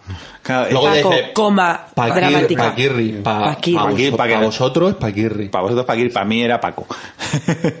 es que es eso, es que no, no deja de molar un solo segundo. Nada, se vino arriba, se vino arriba. A veces puede pasar con este tipo de trolas, ¿no? Sí, pero eso, La confundir, adornó un poco y... confundir una plaza de toros con una caseta municipal y que la gente se vaya, porque estoy seguro que nada. Que, Y vi cómo se vaciaba Sí. la plaza de toros. claro. Claro. En mi cabeza, Claro, pero en la plaza dice, bueno, es que mm, a veces mezclamos cosas. Yo no sé a- si se refería a... ¿A drogas? Claro. Digo, no, no sé si son recuerdos o sustancias lo que estás Sí, pensando. sí. Claro, claro, pues esas cosas pasan, sí, y te pillan. ¡Ay, qué bonito! ¿Y qué más cositas hay por ahí? Hay gente que con la que además hemos tenido alguno de la mesa trato personal que también eran buenos troleros. Como por ejemplo, Uy, no, no sé a quién te refieres. Xavi sí. ¿A quién? ¿A quién? Estoy fuera de juego. ¿Quién hizo la ruta Quetzal? Bueno, bueno, bueno, bueno. Eh, eh, bueno, Miguel, Miguel, Miguel era muy grande. Miguel, Eh, Miguel de la Cuadra. De la Salcedo. Cuadra de la. Cuadra Salcedo era muy grande. Yo, yo tuve la suerte de, de convivir tres meses con él y era, era el, el mejor relaciones públicas con el que me he cruzado en mi vida. Era ese- esa persona que te decía la palabra adecuada en cada momento y luego se daba la vuelta y le importaba literalmente una mierda y era ver qué te podía sacar. Y, y era un tío muy, muy... Ese sí que era buen contador de historias, de verdad. Y claro, fue amasando sus trolas, eh, confesado Claro. por sus hijos, diciendo que, es, eh, o sea, que el 90% de lo que contaba era mentira, una detrás de otra. Ponos algún ejemplo, por favor. Mira, eh, allí en el, en el- nosotros cruzamos el Atlántico en transatlántico, que es una cosa que ya no, no se hace, ¿no? Y entonces había cada noche como... como Con, con cinco chelines en el bolsillo. Sí, y había música irlandesa en, las bodegas de abajo, en la gambuza que se llamaba. Pues, pues había como conferencias que había que, que- que tragarse, ¿no? Eran bastante, bastante soporíferas, ¿no? Entonces él, él estaba allí tumbado como con los pies encima de la mesa, como si fuera una hamaca. Como buen aventurero. Claro, como buen aventurero. Y bueno, eh, iba por el barco y había una cucaracha y la cogía y se la comía en directo y decía: Vosotros no sabéis lo que es pasar hambre. Y a todo esto, pues eso, vestido de, de Panama Jack entero, ¿no? Que, contaban que cuando salía de su casa en Villanueva de la Cañada en Madrid, que cogía una pala de barro y se la echaba al 4x4 para que pareciera que, que había venido Claro. del, del París-Dakar. ¿no? Claro, y, y, y la, po- la pobre chacha ahí echándose las manos a la cabeza. ¡Ay, el señorito! Sí. O, o contaba No, que, me que la vuelta a vivía, llenar de mierda. contaba que vivía en un piso y que estaba muy estresado porque necesitaba la llamada a la aventura y entonces que cogió el rappel y, se bajó por la fachada en rappel y le detuvo la guardia civil y tal. Bueno, total, que estábamos en el barco y estaba el tío con los pies tumbados así y se resbaló y se pegó una hostia, o sea, una señora hostia como he visto yo pocas en mi vida, ¿no? Y entonces enseguida se levantó y dijo... Habéis visto que viene caído, lo aprendí cuando trabajé de especialista en Almería. Y, y era como... Todo el mundo aplaudiéndole. Miguel, tío, Miguel. Bien. Tras. Y hay eso, hay cientos de libros de, de- de cine de Almería y por supuesto no hay ningún rastro de que rodara ni una sola película ni... Porque él era muy discreto y seguro que lo hizo con nombre falso. Sí, sí. Pero no, eh, un hombre con una vida fascinante. O sea, Bueno, eh, eh, ya, ya te digo que él, él, él, a mí, según me dijo su hijo, no nos tenemos que creer casi nada. Porque pero hay documentos. Bueno, yo O sea, he visto la- de- de- las famosas fotos de, de él era campeón, no sé si de jabalina. sí, hay foto de, jaba- de jabalina. De Bilbao. Yo est- de- estuve, estuve buscando, él es olímpico, dijo que era olímpico en Roma y estuve buscando la página oficial de los Juegos Olímpicos y efectivamente parece que estuvo en Roma, aunque no hizo ningún lanzamiento. Em, sí que es verdad que en el momento en que entra en televisión española y rueda em, como reportero, sí que hay vídeos de él muy impactantes en, en golpes de Estado y tal, pero por ejemplo él dice que, que rodó un documental de la muerte del Che que le premiaron en, en- en- en el festival de cine de, en el festival de televisión de Cannes y tú buscas y, y- y él es el único que lo dice, no hay ningún festival de cine ni ningún premio en este sentido, ¿no? Es, es, eh, em, es muy Sí, pero, curioso. Es pero muy- mola el, el- el rollo de por demás, quiero decir, con la vida ya normal que, o sea, con la vida acreditada 100% que ha tenido, o sea, ¿qué puta ¿Quiere necesidad, qué ¿Quiere puta necesidad tienes? Mira, hay una, de hay- una anécdota en este sentido muy interesante que es que, eh, que al pobre tenía una artrosis degenerativa muy avanzada, ¿no? Entonces a él le encantaba salir por la tele. Eh, y entonces iba a, donde fuera, ¿no? Y entonces, claro, iba el pobre ya encorvado con su bastoncito. Y entonces, claro, siempre le preguntaba el, el- el- el presentador, hombre, Miguel, ¿qué tal? ¿Cómo estás? Y ese bastón. Y entonces él decía, es que me he caído del helicóptero haciendo rappel. Claro, llevaba 25 años sin subirse a un helicóptero. Pero claro, necesitaba eso de, de- seguir de- alimentando. ali- La- seguir la- la- alimentando la de- leyenda, en plan de- Tengo 80 años, pero sigo, sigo hecho un pimpollo y sigo aquí dando saltos y Claro, tal. y, y en este bastón, eh, dentro, si, lo- si lo abres, hay, hay una espada como Sí, las sí. películas de Kung Fu. Sí, sí. Y, y- y además mojada en veneno del eh, serpiente del Amazonas que estrangulé yo con mis manos, ¿sabes? ¿no? Claro, joder, sí, ven- fuerte. ven- venirte arriba. Atleta olímpico, estudió la carrera de perito Sí, agrícola. eso también es bastante. La estudió en Puerto Rico y no aparece por ningún lado el título. A lo mejor es como la Periodista, Universidad de Belgrado. Es, sí, periodista de televisión española. de guerra en el Congo, en eh, Vietnam. Sí, sí. Sí, sí. Sí, cosas que... Sí, no, sí es verdad, es que no hace falta inventarse, No. porque eh, su vida era súper interesante, pero bueno, le, le gustaba el, el- el- el- el tener ese halo eh, y, y bueno, pues iba creciendo las mentiras, las y claro, nadie, eh, nadie, nadie puede desmentírselas, excepto su hijo, que ya digo, que, que, que negaba la mayor. ¿no? Claro, pero es que mola porque esto del invent, de, de soltar trolas, es como una droga. O sea, nunca vas a menos. Decir, no hay un momento en que deje, no, ya tienes que ir Para pues, adelante. Claro, es como... La, la imagen que tengo de este hombre es que sería capaz de coger a, a Bertín y quitárselo encima como un alfeñique, ¿no? Como, como Bueno, él, él, claro, como, como la, la expedición Ruta Quetzal la financiaba un banco, llevaba siempre una corte de periodistas hablando de- de- de- del tema y que saliera siempre el logo del banco, ¿no? Entonces, eh, nosotros, eh, yo estuve casi tres meses durmiendo en una tienda de campaña y comiendo rancho del ejército, perdí muchísimos kilos y debo retomarlo para, para volver a recuperar la forma. Y entonces Miguel nos decía, Joder, es que a mí me jode tener que acompañar a los periodistas. A mí lo que me gustaría era estar ahí en el campamento con vosotros y se iba al hotel de cinco estrellas a comer con los periodistas. ¿no? Como, joder, qué putada. Aquí. Mira, este chatole, chatole blando del 86 me, me jode tomármelo. Dame el cazo de las judías del ejército porque es lo que quiero comer y no quiero comer en el restaurante de 200 euros el cubierto. escupiendo el moechando, ¿no? Sí, es lo, como- es lo que le gusta hacer las cucarachas.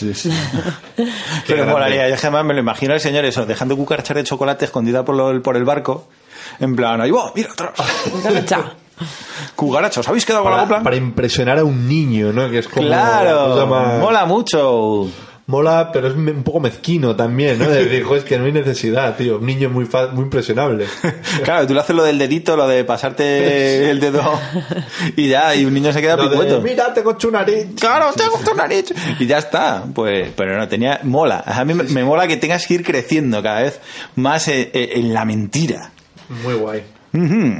¿Hay más, más gente pop de la que queráis hablar?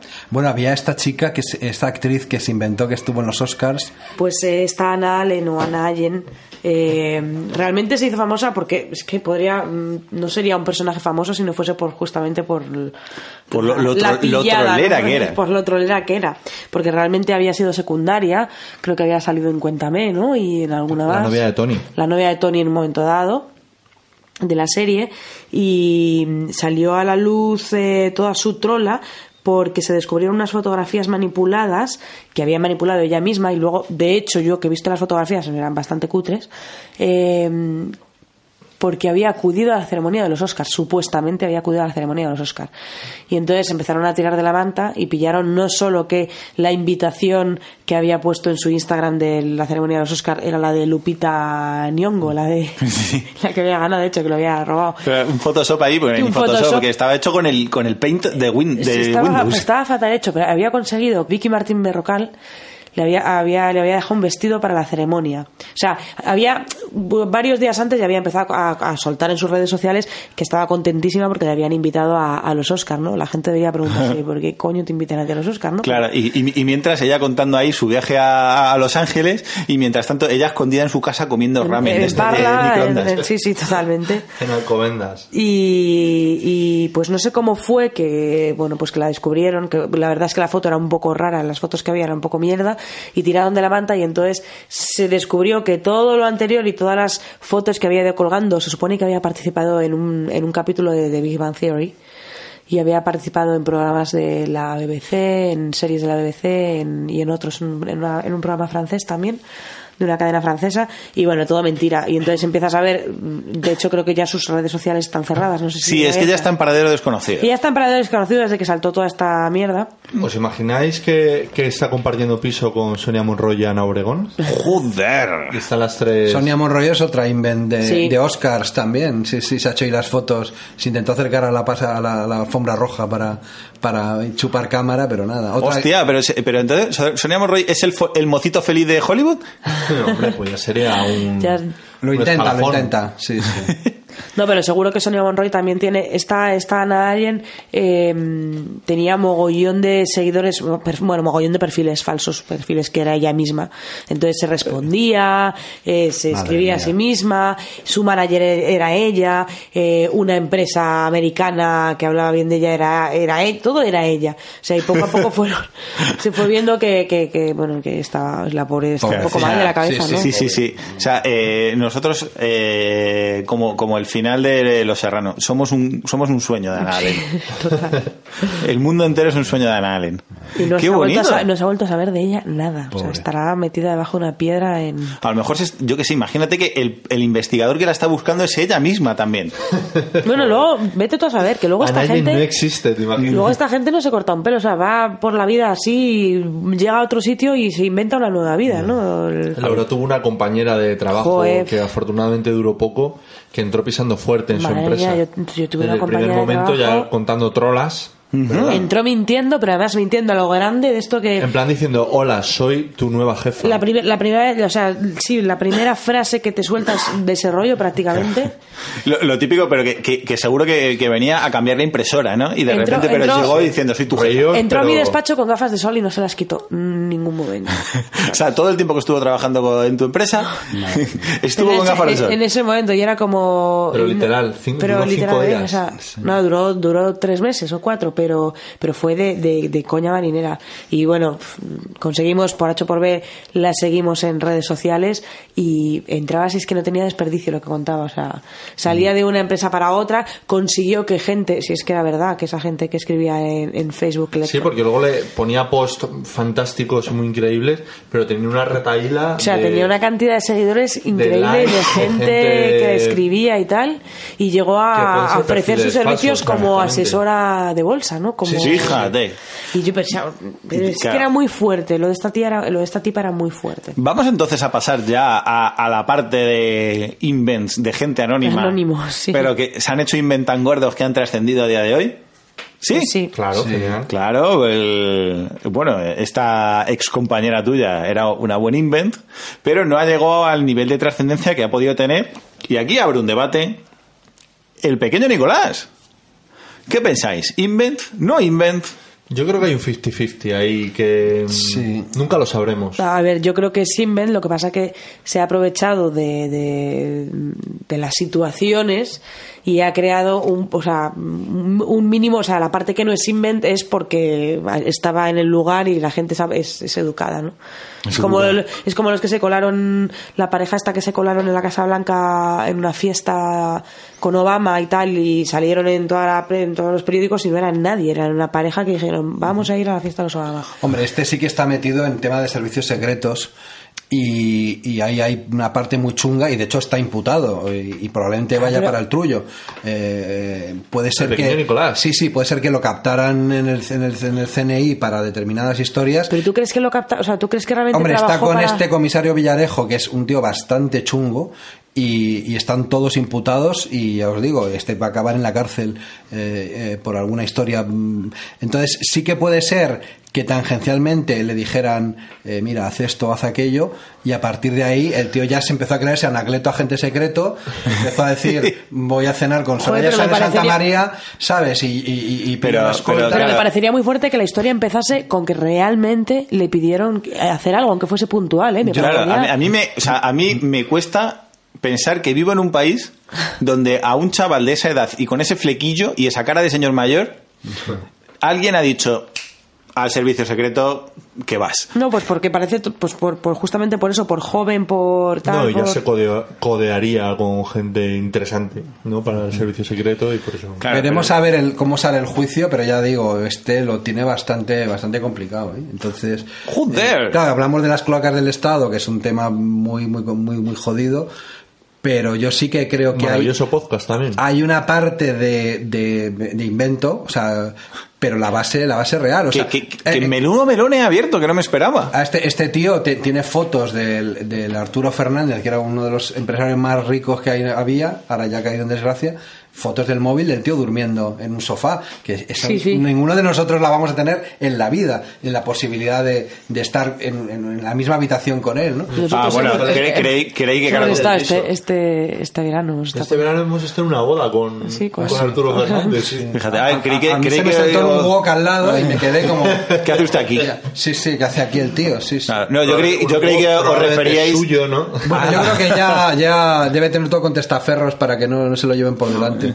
Yo pensaba que os referíais al hecho de tener una foto ya echando la siesta. Como todos somos multipadres casi. No, pero ese Pero momento del Ya, lo Nicolás diciendo yo voy a arreglar el programa de Cataluña y, y- y- y hablo con Javier de la Rosa y tal. O sea, es una cosa que es que Pero es muy un chaval de 21 esperpéntica, o sea, no es. O sea, realmente es, es eso, que es casi. mm, están ahí. en el juicio de la infanta, ¿no? No, pero eso- y, y luego es eso, el decir, eh, me voy a no sé qué pueblo de Galicia a, a- a cenar con Soraya Sánchez de Santa María y movilizo a no sé cuántas fuerzas de seguridad sabiendo que es trola. O sea, es que eso, claro, ya dices, es que el pobre ha perdido totalmente el... Y luego entro en Gran Hermano para, el- para, para Gran Hermano VIP y, que Sí, no, sí. y no me llames pequeño Nicolás, llámame Fran. Es como... es t- absurdo, absurdo. eh, a- a ¿Cómo mola? O sea, es que. eh, Bueno, ya se le, pero ya se le veía desde muy pequeño Sí. que le hacen una, ¿no? Una, no El sé, están haciendo un reportaje, una entrevista a alguien en la calle con, la, con el Papa, ¿no? Con el Papa, con el. Papa, sí, sí, que le encantaba chupar cámara. Y Era, era, encantaba era chupar mocito cámara, feliz, sí, sí, mocito total. feliz. Sí, sí. Y ya hablaba como un señor mayor, ¿no? Sí, Ya sí, ya que era tenía inarredicho 12 que- años. sí. Sí, sí. ¿Cómo mola? O sea, si es que yo creo que de lo más grande que ha parido España últimamente, para mí es el pequeño Nicolás. O sea, porque siempre además es lo que... Siempre hay debate. O sea, nunca saber dónde, dónde empieza y dónde acaba la, la Claro, realidad de todas no, sus porque mierdas. no, te- no tenemos constancia de que realmente sea invent. Y ahí está el, ahí, ahí nace el mito, ¿no? Claro, pero De- lo que mola es que es tan puto loco que dices tú, o sea, por un lado, o sea, hay como un pozo de realidad en todo eso, pero por el otro lado es que es una, es una trola tan grande que no puede ser posible, pero aún así, ahí está. Y para mí es maravilloso. Solo por eso merece la pena. Poco se habla. Mm, Un personaje tan grande como. ¿Por qué será? Bueno, hay gente anónima también que, que ha echado trolas muy gordas, como son a, algunos españoles ilustres, como eh, Enric Marco. Ay. Yo me acabo de leer el, el- bueno, lo estoy terminando, no me he dado tiempo, que era- mi idea era habérmelo leído, el libro de Javier Cercas que se llama El impostor, que es una es, es- es un relato novelado de la, de la vida de Enrique Marco y es muy interesante porque va confrontando lo que cuenta él con, Con, la realidad. con ¿Qué la es lo que hizo Enric Marco? Pues Enric Marco eh, eh, miente en su nombre, porque no se llama Enric Marco, miente en su fecha de nacimiento, Joder. miente en, en- en toda su biografía vital y eh, al- el, el apoteosis es cuando se inventa que es un eh, em, deportado en los campos de concentración, torturado, Campo de concentración nazi. nazis eh, en el campo de Flossenburg y eh, se dedica durante muchos años en Cataluña a ir por em, por institutos, colegios, etcétera, contando un relato totalmente inventado de sus aventuras en Alemania en, en- en los Alemania campos de concentración. Claro, él, él em, mm, O sea, lo típico que, que bueno, a ver, este señor eh, acabó eh, como el presidente de la... Amical Mauthausen, claro. O sea, él, él combate en la guerra civil. Eh, cuando acaba la guerra se esconde en Barcelona y no tiene dónde caerse muerto. Y Hitler quiere cobrarse de Franco todo el dinero que había costado la, eh, la, la- Legión Cóndor y el apoyo nazi. Franco de- le ofrece enviar soldados cualificados a Alemania a trabajar en las fábricas porque, claro, los jóvenes alemanes estaban en los frentes de, batalla. Entonces él va como trabajador, ti- tiene una movida rara porque le dicen que, que está insultando al Reich y que es comunista, lo meten en la cárcel, lo tienen cinco meses en la cárcel y cuando termina lo, lo, lo exoneran y lo, mandan de vuelta. Y él vive durante 30 años en Barcelona mm, en, talleres mecánicos muy pequeñitos. Cuando muere Franco empieza a reinventarse diciendo que era un luchador antifranquista. Acaba siendo secretario general de la CNT. Eh, cuando la CNT se desintegra, eh, salta a la Asociación de Padres y Madres de Cataluña, está un montón de años, ya a todo esto ha abandonado a, a va- a varias mujeres porque va saltando de trola en trola, eh, cuando se le acaba la historia de la Asociación de Padres y Madres, empieza eh, a estudiar historia, le cae en sus manos un libro de Flossenburg, que es un pequeño campo de concentración no tan famoso como Mauthausen o, Claro, o- Auschwitz, No apuntaba tan alto. no, porque Claro. algo tan sencillo como que había muy pocos españoles que habían estado en ese campo, 14 exactamente, y estaban todos muertos. Entonces no había nadie que pudiera desmentirle. Sí, tonto no era, o sea. Claro. Entonces el tío se va a Claro, Flossenburg. pero mola que, que- que se coja un libro aquí de los campos de concentración nazi y de repente se le encienda la bombilla. Diga, ahí va. Yo Esto puedo no se le ser uno ocurrió. de esos. Y encima, como había estado preso en la Alemania nazi, pues él dice que lo, lo metieron en la cárcel por, por combatir a Hitler con dos cojones en plena Alemania en pleno año 42. ¿no? Y, y estaba, y estaba haciéndole ahí bombillas ahí para iluminar las, las oficinas de C. Richard. Y nada, y él, él se va allí al campo de concentración, habla con los historiadores de allí, intenta que alguna de las fichas, pues modificarla, consigue un número de un prisionero que se parece en su nombre en algo, y, y entonces empieza, eh, hablando con unos y con otros y lo que leía, a montar esta mentira acojonante de que había sido torturado, deportado en, en- en- en los, campos de concentración. Y el momento culminante es cuando le invitan en el Congreso de los Diputados, en el, en el 60 aniversario de- del Holocausto, a hablar y entonces mm, repite allí su discurso eh, Lacrimógeno. Hay una imagen terrorífica de la pobre Carmen Chacón llorando a lágrima viva mientras se Pero este señor, ¿cómo lo ha pasado? Que los SS le echaban los perros encima y que él se cagaba y que, que tenía que seguir vivo para contarlo y tal. Y entonces cuando están a punto de, llevárselo al campo de concentración de Mauthausen al 60 aniversario de la, de la liberación, dos días antes de repente aparece un historiador, se llamaba Bermejo, que dice, oye, este es un trolero, no ha estado jamás, todo esto, y se, se desmonta toda la Toda la historia. historia. Y hay- se han hecho películas, documentales Joder, sobre él, cómo mola. libros. Pero y qué dice- putada. no, y él, pena, él- ¿eh? él dice que, que, que, que, que hizo bien, porque había que hablar del holocausto y que la única manera de llegar Claro, a los y jóvenes Que además- nadie lo hubiese era- escuchado Claro, si claro, no, claro. si no Y- lo y hubiese además- contado como en primera persona. Claro, además mola porque si no lo cuento yo, no lo cuenta nadie. Claro. Es que esto del holocausto era un tema olvidado que a nadie. claro. esto que no ha Y salido. y yo tengo la labia, ¿sabes? Y yo tengo eh, el- el- los, Carisma, los recursos claro. dramáticos, ¿no? Y, y Cercas cuenta que, que se parece mucho a Don Quijote en el sentido de que es un tío que vive 50 años eh, en su casa encerrado ah, y de repente decide inventarse una vida. Y entonces no es que vivas de acorde con tu personaje, sino es que, que te crees tu personaje. cree, claro. Y el tío se creía de verdad que había estado en Flossenburg, que había... y entonces, claro, em, la mayoría de supervivientes eran gente muy mayor, muy perjudicada de salud, que no podían hablar, que, o que no querían salir de casa, y entonces él va aprovechando eh, estos huecos para, para, para colarse en todos Un, un genio. Y ahí sigue vivo, que debe tener casi 100 años, y, y diciendo que él hizo bien, él hizo bien en, en, en montar que- esta trola monstruosa. ¿no? Qué bonito, pero es que mola un montón, ¿no huir, parece? huir hacia adelante siempre. Perdón, y, bueno, y luego, y luego mm, eh, una reflexión ya como periodista, que los periodistas no las tragamos como ruedas de molino. Joder, claro, por las- favor, el pobre Pedro Simón con... Claro, con el caso Nadia con el o con Nadia. el Paco este. Claro, aquí, aquí llegó un periodista, puso la grabadora, el señor este contó todas las trolas, dijo, no, mira, es que los nazis quemaron mi expediente, no sé qué, no sé cuánto. El periodista se la tragó entera. Dijo, pues y a, vale. Y a partir de ahí él entró en el circuito de que, claro, si aparece en un libro toda esta historia, será que alguien ha cotejado dato a dato, algo Y, que no sucedió. ¿no? Y los Claro. unos por los otros. Y al final, pues, pues eso es lo que hay. Que la Qué prensa, como estamos, como estamos, maravillosamente. Claro, ¿para qué contrastar? Si ya lo ha hecho otro, cojón. Y además, Si esto lo pone aquí, pues, no lo veis en Facebook que no contrasta nadie. Claro, Yo pero- Es que flipo de verdad, ¿eh? Sí, además, día. incluso además, le, si le no- pones a la gente fake y da igual, porque Sí, sí. tiene su Yo sesgo. Me fijo, me fijo en que tú vas diciendo esto es mentira. Lo dices ahí muy educadamente de esta noticia o, o algunos que ha muerto hace nada. Están poniendo otra vez ha muerto no sé quién que murió hace tres años y otra vez pobre tal ha muerto y esta noticia es de hace tres años cuando no es fake. Sí, sí. La gente no contrasta.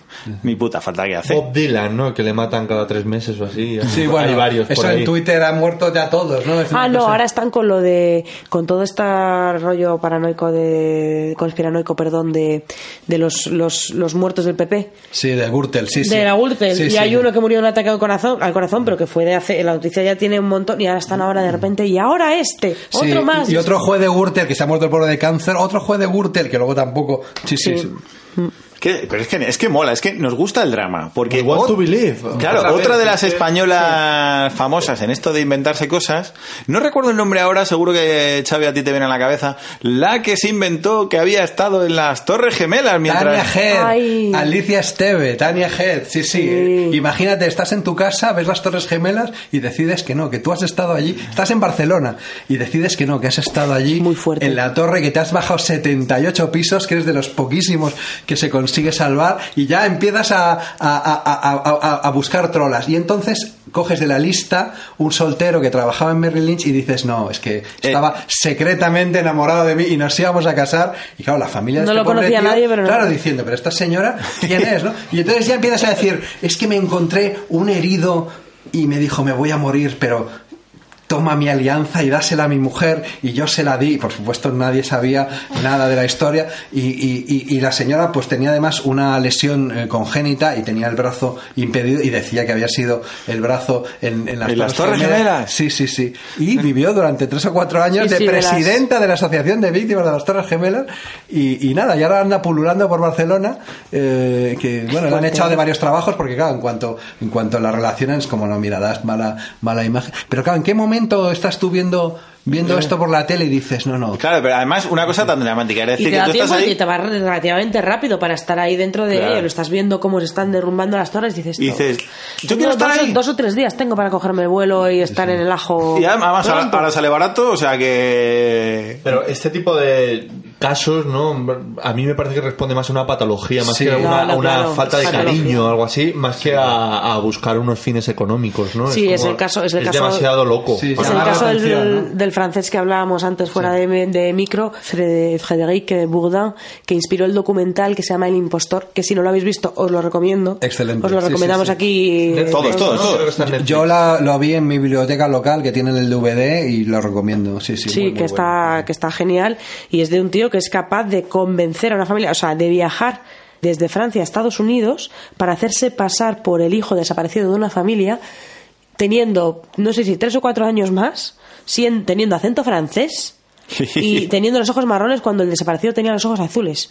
Bueno, pues ya sí. Bueno, estoy cuenta la, un poco la- la clave spoiler. fue la gloriosa policía española Spoiler, que le spoiler. ofrece, le ofrece las imágenes de Sí. varios desaparecidos y dice yo soy este, Este. y, y el, el policía o el forense dice mira sí sí pues vale. mándalo para Mándalo Estados para Unidos Estados Unidos. eso Claro, es. eh, pero, pero Y es que eso me- un poco en bandeja. Claro, eso mola porque es muy español, porque es como, pff, pues vale.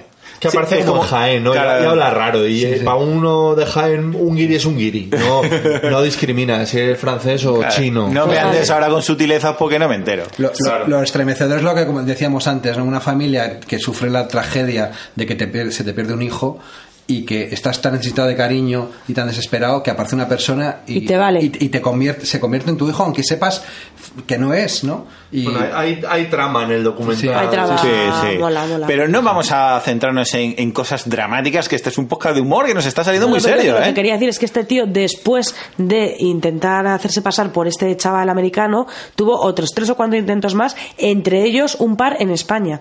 Y uno de ellos Hombre, fue es que hacerse pasar vi- viendo por- el nivel de la policía española, diría, Claro, aquí dijo, cuela... aquí cuela aquí, fijo. aquí esto es jauja.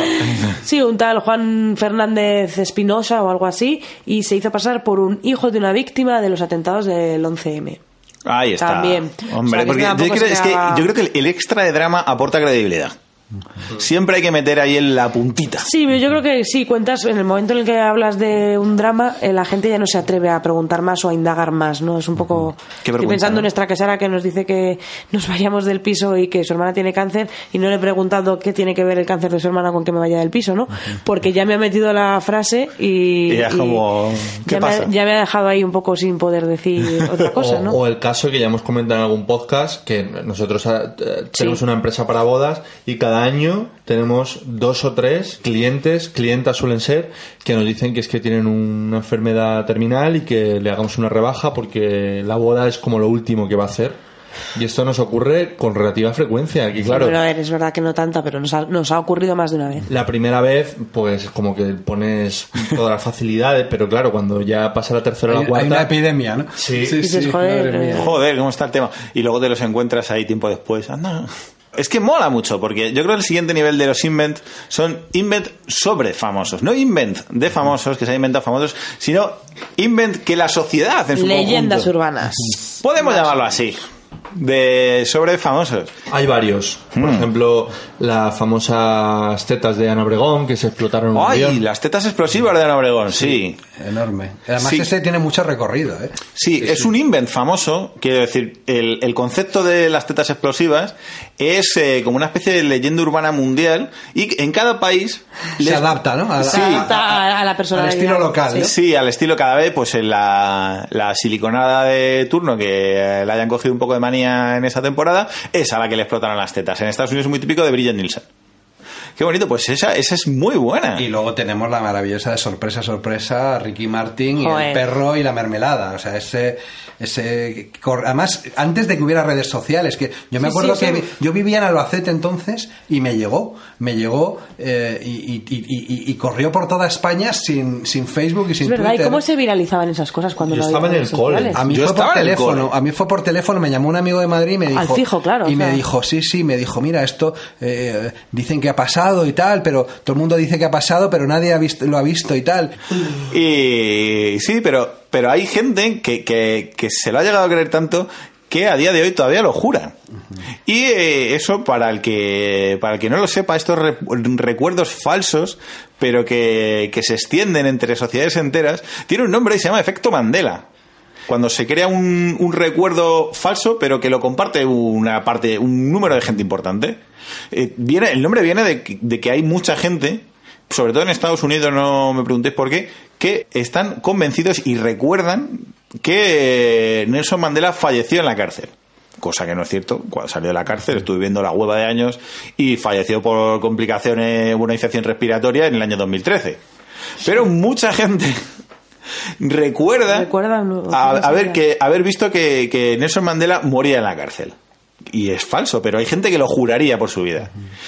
Las versiones más pop de todo esto es la gente que, que recuerda a Mickey Mouse eh, con, con tirantes. Cuando nunca los ha llevado, ¿no? Jamás los ha llevado, ni, o sea, ni en los dibujos modernos ni en los antiguos, que es donde la gente a lo mejor le, le hace un poco el chip. O el muñeco de Monopoly con monóculo, que tampoco ha llevado jamás. Pero hay mucha gente que dice que cuando se lo pone, o sea, le pides que, le des- que te describa el muñeco de Monopoly, te lo describe con. Como la Con el sombrerito de el copa, un monóculo y un- Claro, el pero, bigote, ¿no? pero Y que serían capaces de jugarse un brazo a que, a que el dibujo es con monóculo y luego pum. O, más conocido ya por todos, la frase de, de la Guerra de las Galaxias de Luke, yo soy tu padre. Que jamás se dice. O la que hablábamos antes de Tócala otra vez, Sam. De De Casablanca. Casablanca. Elemental, querido Watson. Sí, sí, hay, hay, hay, hay un caso muy curioso en la revista La Codorniz que eh, había una leyenda de que había un número que la portada era un tren entrando en una estación, todas las páginas eran en negro y la contraportada era el tren saliendo de la estación. Y esa, esa revista no existe, pero hay mucha gente que jura que vio ese ejemplar de la codorniz y que, y que, y que, que- que- que existe, flipó. Sí, sí, sí. Y, y los, de la- de los editores negaron la mayor, pero sí, es verdad que hay gente que jura y rejura, no, yo lo tuve, lo compré, lo, lo conservé. Hay Pues- un, un Mandela español. Todos lo recordamos como en el Caiga quien caiga, que preguntaban a, mm, Esperanza. Esperanza Aguirre. a Esperanza Aguirre que va a ver a José Saramago y le preguntan que si ha leído algo de Saramago y dice que no, pero que le parece una escritora maravillosa. Esa, esa, esa, esa Sara de la que me hablas tiene que ser muy maja. Sí, esto nunca ocurrió. Y, y es curioso que lo hablas con gente y la gente incluso lo recordamos, nadie sabe muy bien por qué, en un programa de Caiga quien caiga. y ella muy socarronamente, hace unos años, pues como a, colación de, de este mito, dijo, a ver, buscadlo en redes, que, y es que es Sí, sí, cierto, que- eso nunca ocurrió. Pues claro, es, es cierto. No, no es la única. También hay, hay otro momento muy famoso televisivamente que jamás ocurrió. El momento en el que en el telecupón, presentado por nuestra idolatrada Carmen Sevilla, entra una llamada, esa llamada gana un premio y el premio consiste en una bicicleta de montaña super guay. Momento en el cual el ganador por teléfono dice, perdona Carmen, guapa, ¿me puedes cambiar la bici por otro regalo? Y Carmen pregunta, ay, ¿por qué no quieres la bici, cariño? Y dice, porque soy parapléjico. Y Car- Carmen con su soltura habitual dice, parapléjico, ¿qué profesión más bonita? Un clásico. Un clásico, pues jamás pasó. Un chiste, ¿no? Que se va un poco de madre. Sí, pues, pero hay gente que te jurará que, que, que estaba Que presente en ¿no? ese momento y que flipó, pero eso jamás existió. Esa, esa escena está inventada e implantada en la memoria colectiva de, de el español de, de nuestra edad, claro. Y hablando del caso de Cercas que comentábamos antes, eh, otro de sus libros, Anatomía de un Instante, habla de eso, de el 23F, que, que no se emitió en televisión y que hay muchos españoles que juran que estaban sentados en la butaca y vieron eh, cómo entraba Tejero en el Congreso cuando se vio días después, eh, solo se oyó en la radio, y te dirán que sí, que sí, que, que estás tú equivocado y que ellos lo vieron. También suele pasar mucho en la gente, eso de enlazando con el telecupón, en la, la franja de edad en las que eh, eh, el Hugo, el, el videojuego de Hugo del telecupón nos parecía tecnología punta. Es decir, ahora es más difícil. Porque hay muchas más fuentes de contraste y, y es más fácil. Bueno, no, porque nos tragamos los invents y los fake news y los, y los memes y, y las fotos trucadas, vamos, como panes una detrás de otra. Sí. Deberíamos de tener un criterio, pero vamos, a la vista está que, Que no. todos los días matamos a alguien y todos los días... Bueno, eh, sí, muy, sí. muy muerto, o sea, ha estado siempre, uno de los, de los invents sobre famosos más típicos es ¿cu- ¿cuántas veces ha muerto de sida Miguel Bosé. Miguel Bosé? Yo, yo- bueno, hay una portada del diario ya firmada por Rosa Villacastín diciendo. eh, eh, pero vamos, yo recuerdo un, un compañero de colegio que era su padre trabajaba en La Paz diciendo que habían visto el, el cadáver de Miguel Bosé en la morgue en la, en la morgue de La Paz, efectivamente, sí, sí, y, y- y- juraba y rejuraba que estaba muerto y efectivamente era mentira, claro. Oye, ¿vosotros Bueno. habíais oído hablar de un invent, vamos, de que es, Rafael era el intérprete de la sintonía de Mazinger Z? Sí. Ah, pues yo no lo había, yo no Yo no lo había oído tampoco. La maldad y el terror hoy puede dominar y con él su robot Mazinger. Mazinger es fuerte y bravo, es una furia. Sí, sí, sí. No También con él. desmentido, evidentemente, Sí, sí, pero, pero corrió como la pólvora. sí. Así como un- el desgarro anal que sufrió Alejandro Ah, Sanz en un momento de su carrera. clásico, sí, sí. Que este mola porque en realidad el- la historia es poco consistente. Es decir, el desgarro anal siempre aparece en la historia, pero el, el contexto en el que ese, se pro- ese desgarro Va se produce va cambiando de historia en historia. Porque de hecho hemos hecho comparación eh, y eh, Xavi y yo hemos recibido diferentes versiones de la historia. A mí la versión que me llegó era que estaba en, los, en el baño de una desconocida discoteca céntrica de Madrid y, y, bueno, hizo una especie de insinuación eh, sobre a ver si alguien le, se atrevía y que le cogieron entre varios y le, le, bueno, le, le introdujeron la, la escobilla del váter por el recto. Vale. Eh, yo sí que recuerdo... Le, le- veo lagunas a esa historia porque mira que he ido a discotecas cutres y a discotecas pijas, pero jamás he visto una escobilla de váter en ninguna de, las, en ninguna de esas situaciones. Pero vamos, él, él llegó a desmentirlo, ¿eh? A mí me gustan las mujeres y si me gustara el hombre me pondría en medio de la puerta del sol y que, y que viniera que quisiera darme y tal. Entonces, claro, fue un desmentido tan...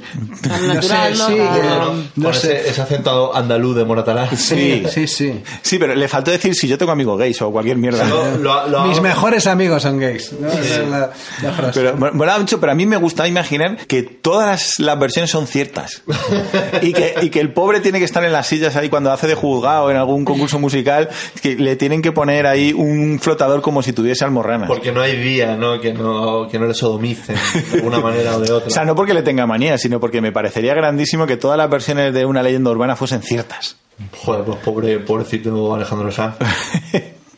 A mí me dio mucha pena, yo, yo hablé un poco con él y, y fue cuando el éxito de, de Corazón Partido y el pobre no podía salir a la calle y había estado de gira en, en Bélgica y Holanda y estaba muy contento porque podía ir al McDonald's a comer y yo pensaba, con el dinero que tienes tú que yo jamás tendré en la vida y tu felicidad es comer una hamburguesa de 20 duros. sí, sí. A mí me, me mola mucho te- eh, haber tratado tratar el tema de los invent con Xavi, porque la vida de Xavi parece un propio invent. Sí, ¿verdad? Xavi deberíamos traerle otro día para que cuente su vida, porque Tengo que escribir algún día y parecerá el invent de los invents, la verdad. Sí, sí. Porque es que tiene historias muy locas. A mí me Muy bien. Yo soy súper fan de sus posts de Facebook que siempre apostilla ahí con Sí, algún tiene ahí su, Sí, mola mucho. su puntito. Sí, sí, sí. Pues nada, pues lo único que me gustaría es despedirme, agradecerle a, a Xavi que, que se ha acercado por Madrid, porque no es tu residencia habitual, para grabar en directo con nosotros. Mo- Molaría pegarnos un inven y que se ha venido de Badalona nada más que para Esto, ¿no? Para participar en el podcast de los tres cuñados. Y para felicitarte que es tu cumple, felicidades. ¡Eh! ¡No paramos de cumplir años! Es verdad, tu, tu, es tu, verdad. tu. ¡Feliz cumpleaños, de las Baldu! 12, es mi cumpleaños. Joder, tío, ¿qué ha pasado? Se nos ha pasado. Joder, te Pues ha felicitado antes Xavi que yo, Me ha macho. felicitado Pues nada. de Xavi Granda que mi mujer. Flipa. Flipa, flipa. En lo que ha quedado el amor. Pues nada, vamos a recoger rápidamente que esta gente tendrá que celebrarlo. sí, claro.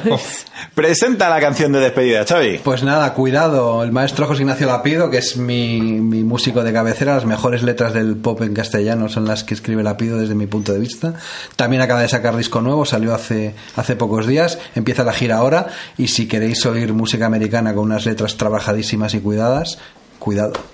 Estupendo, pues con eh, José Ignacio Lapidor nos vamos en un podcast que nos ha quedado un poco más serio de lo habitual, pero coño, para una vez que damos, Interesante. para una vez que damos datos y nos ponemos cultivados, cojones, no vamos a estar siempre ahí con la tontuna. Muchas gracias, Xavi, ha sido un placer. Nada, un placer. Y ojalá que vuelvas pronto. Venga, hasta luego Adiós. chicos. Los letreros luminosos que hay en medio del desierto anuncian que el futuro abre puertas al amanecer. Creo que perdí las gafas para ver el lado bueno. El vaso medio lleno y el oasis donde quiera que esté. Tendremos que pagar un precio, aunque no sepamos muy bien por qué. Cuidado, algo suena raro y nadie sabe qué es. Cuidado, algo suena raro y nadie sabe qué es.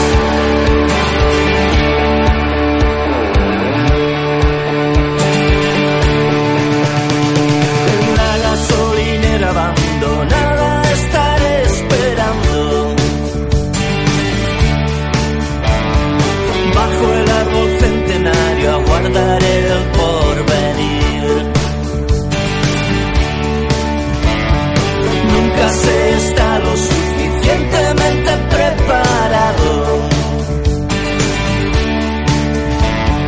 para comprender que hay cuentos sin final feliz. Aquí llega el desencanto. Grita cuando veas el sol salir. Cuidado, algo suena raro y nadie sabe qué es. Cuidado, algo suena raro y nadie sabe qué es.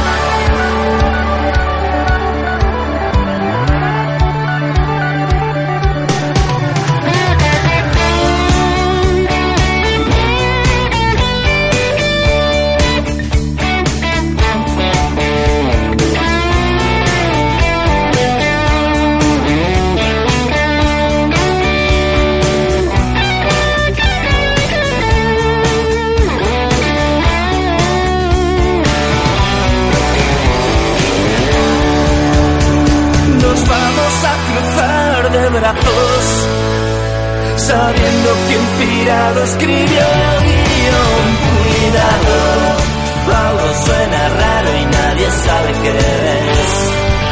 Cuidado, algo suena raro y nadie sabe qué es.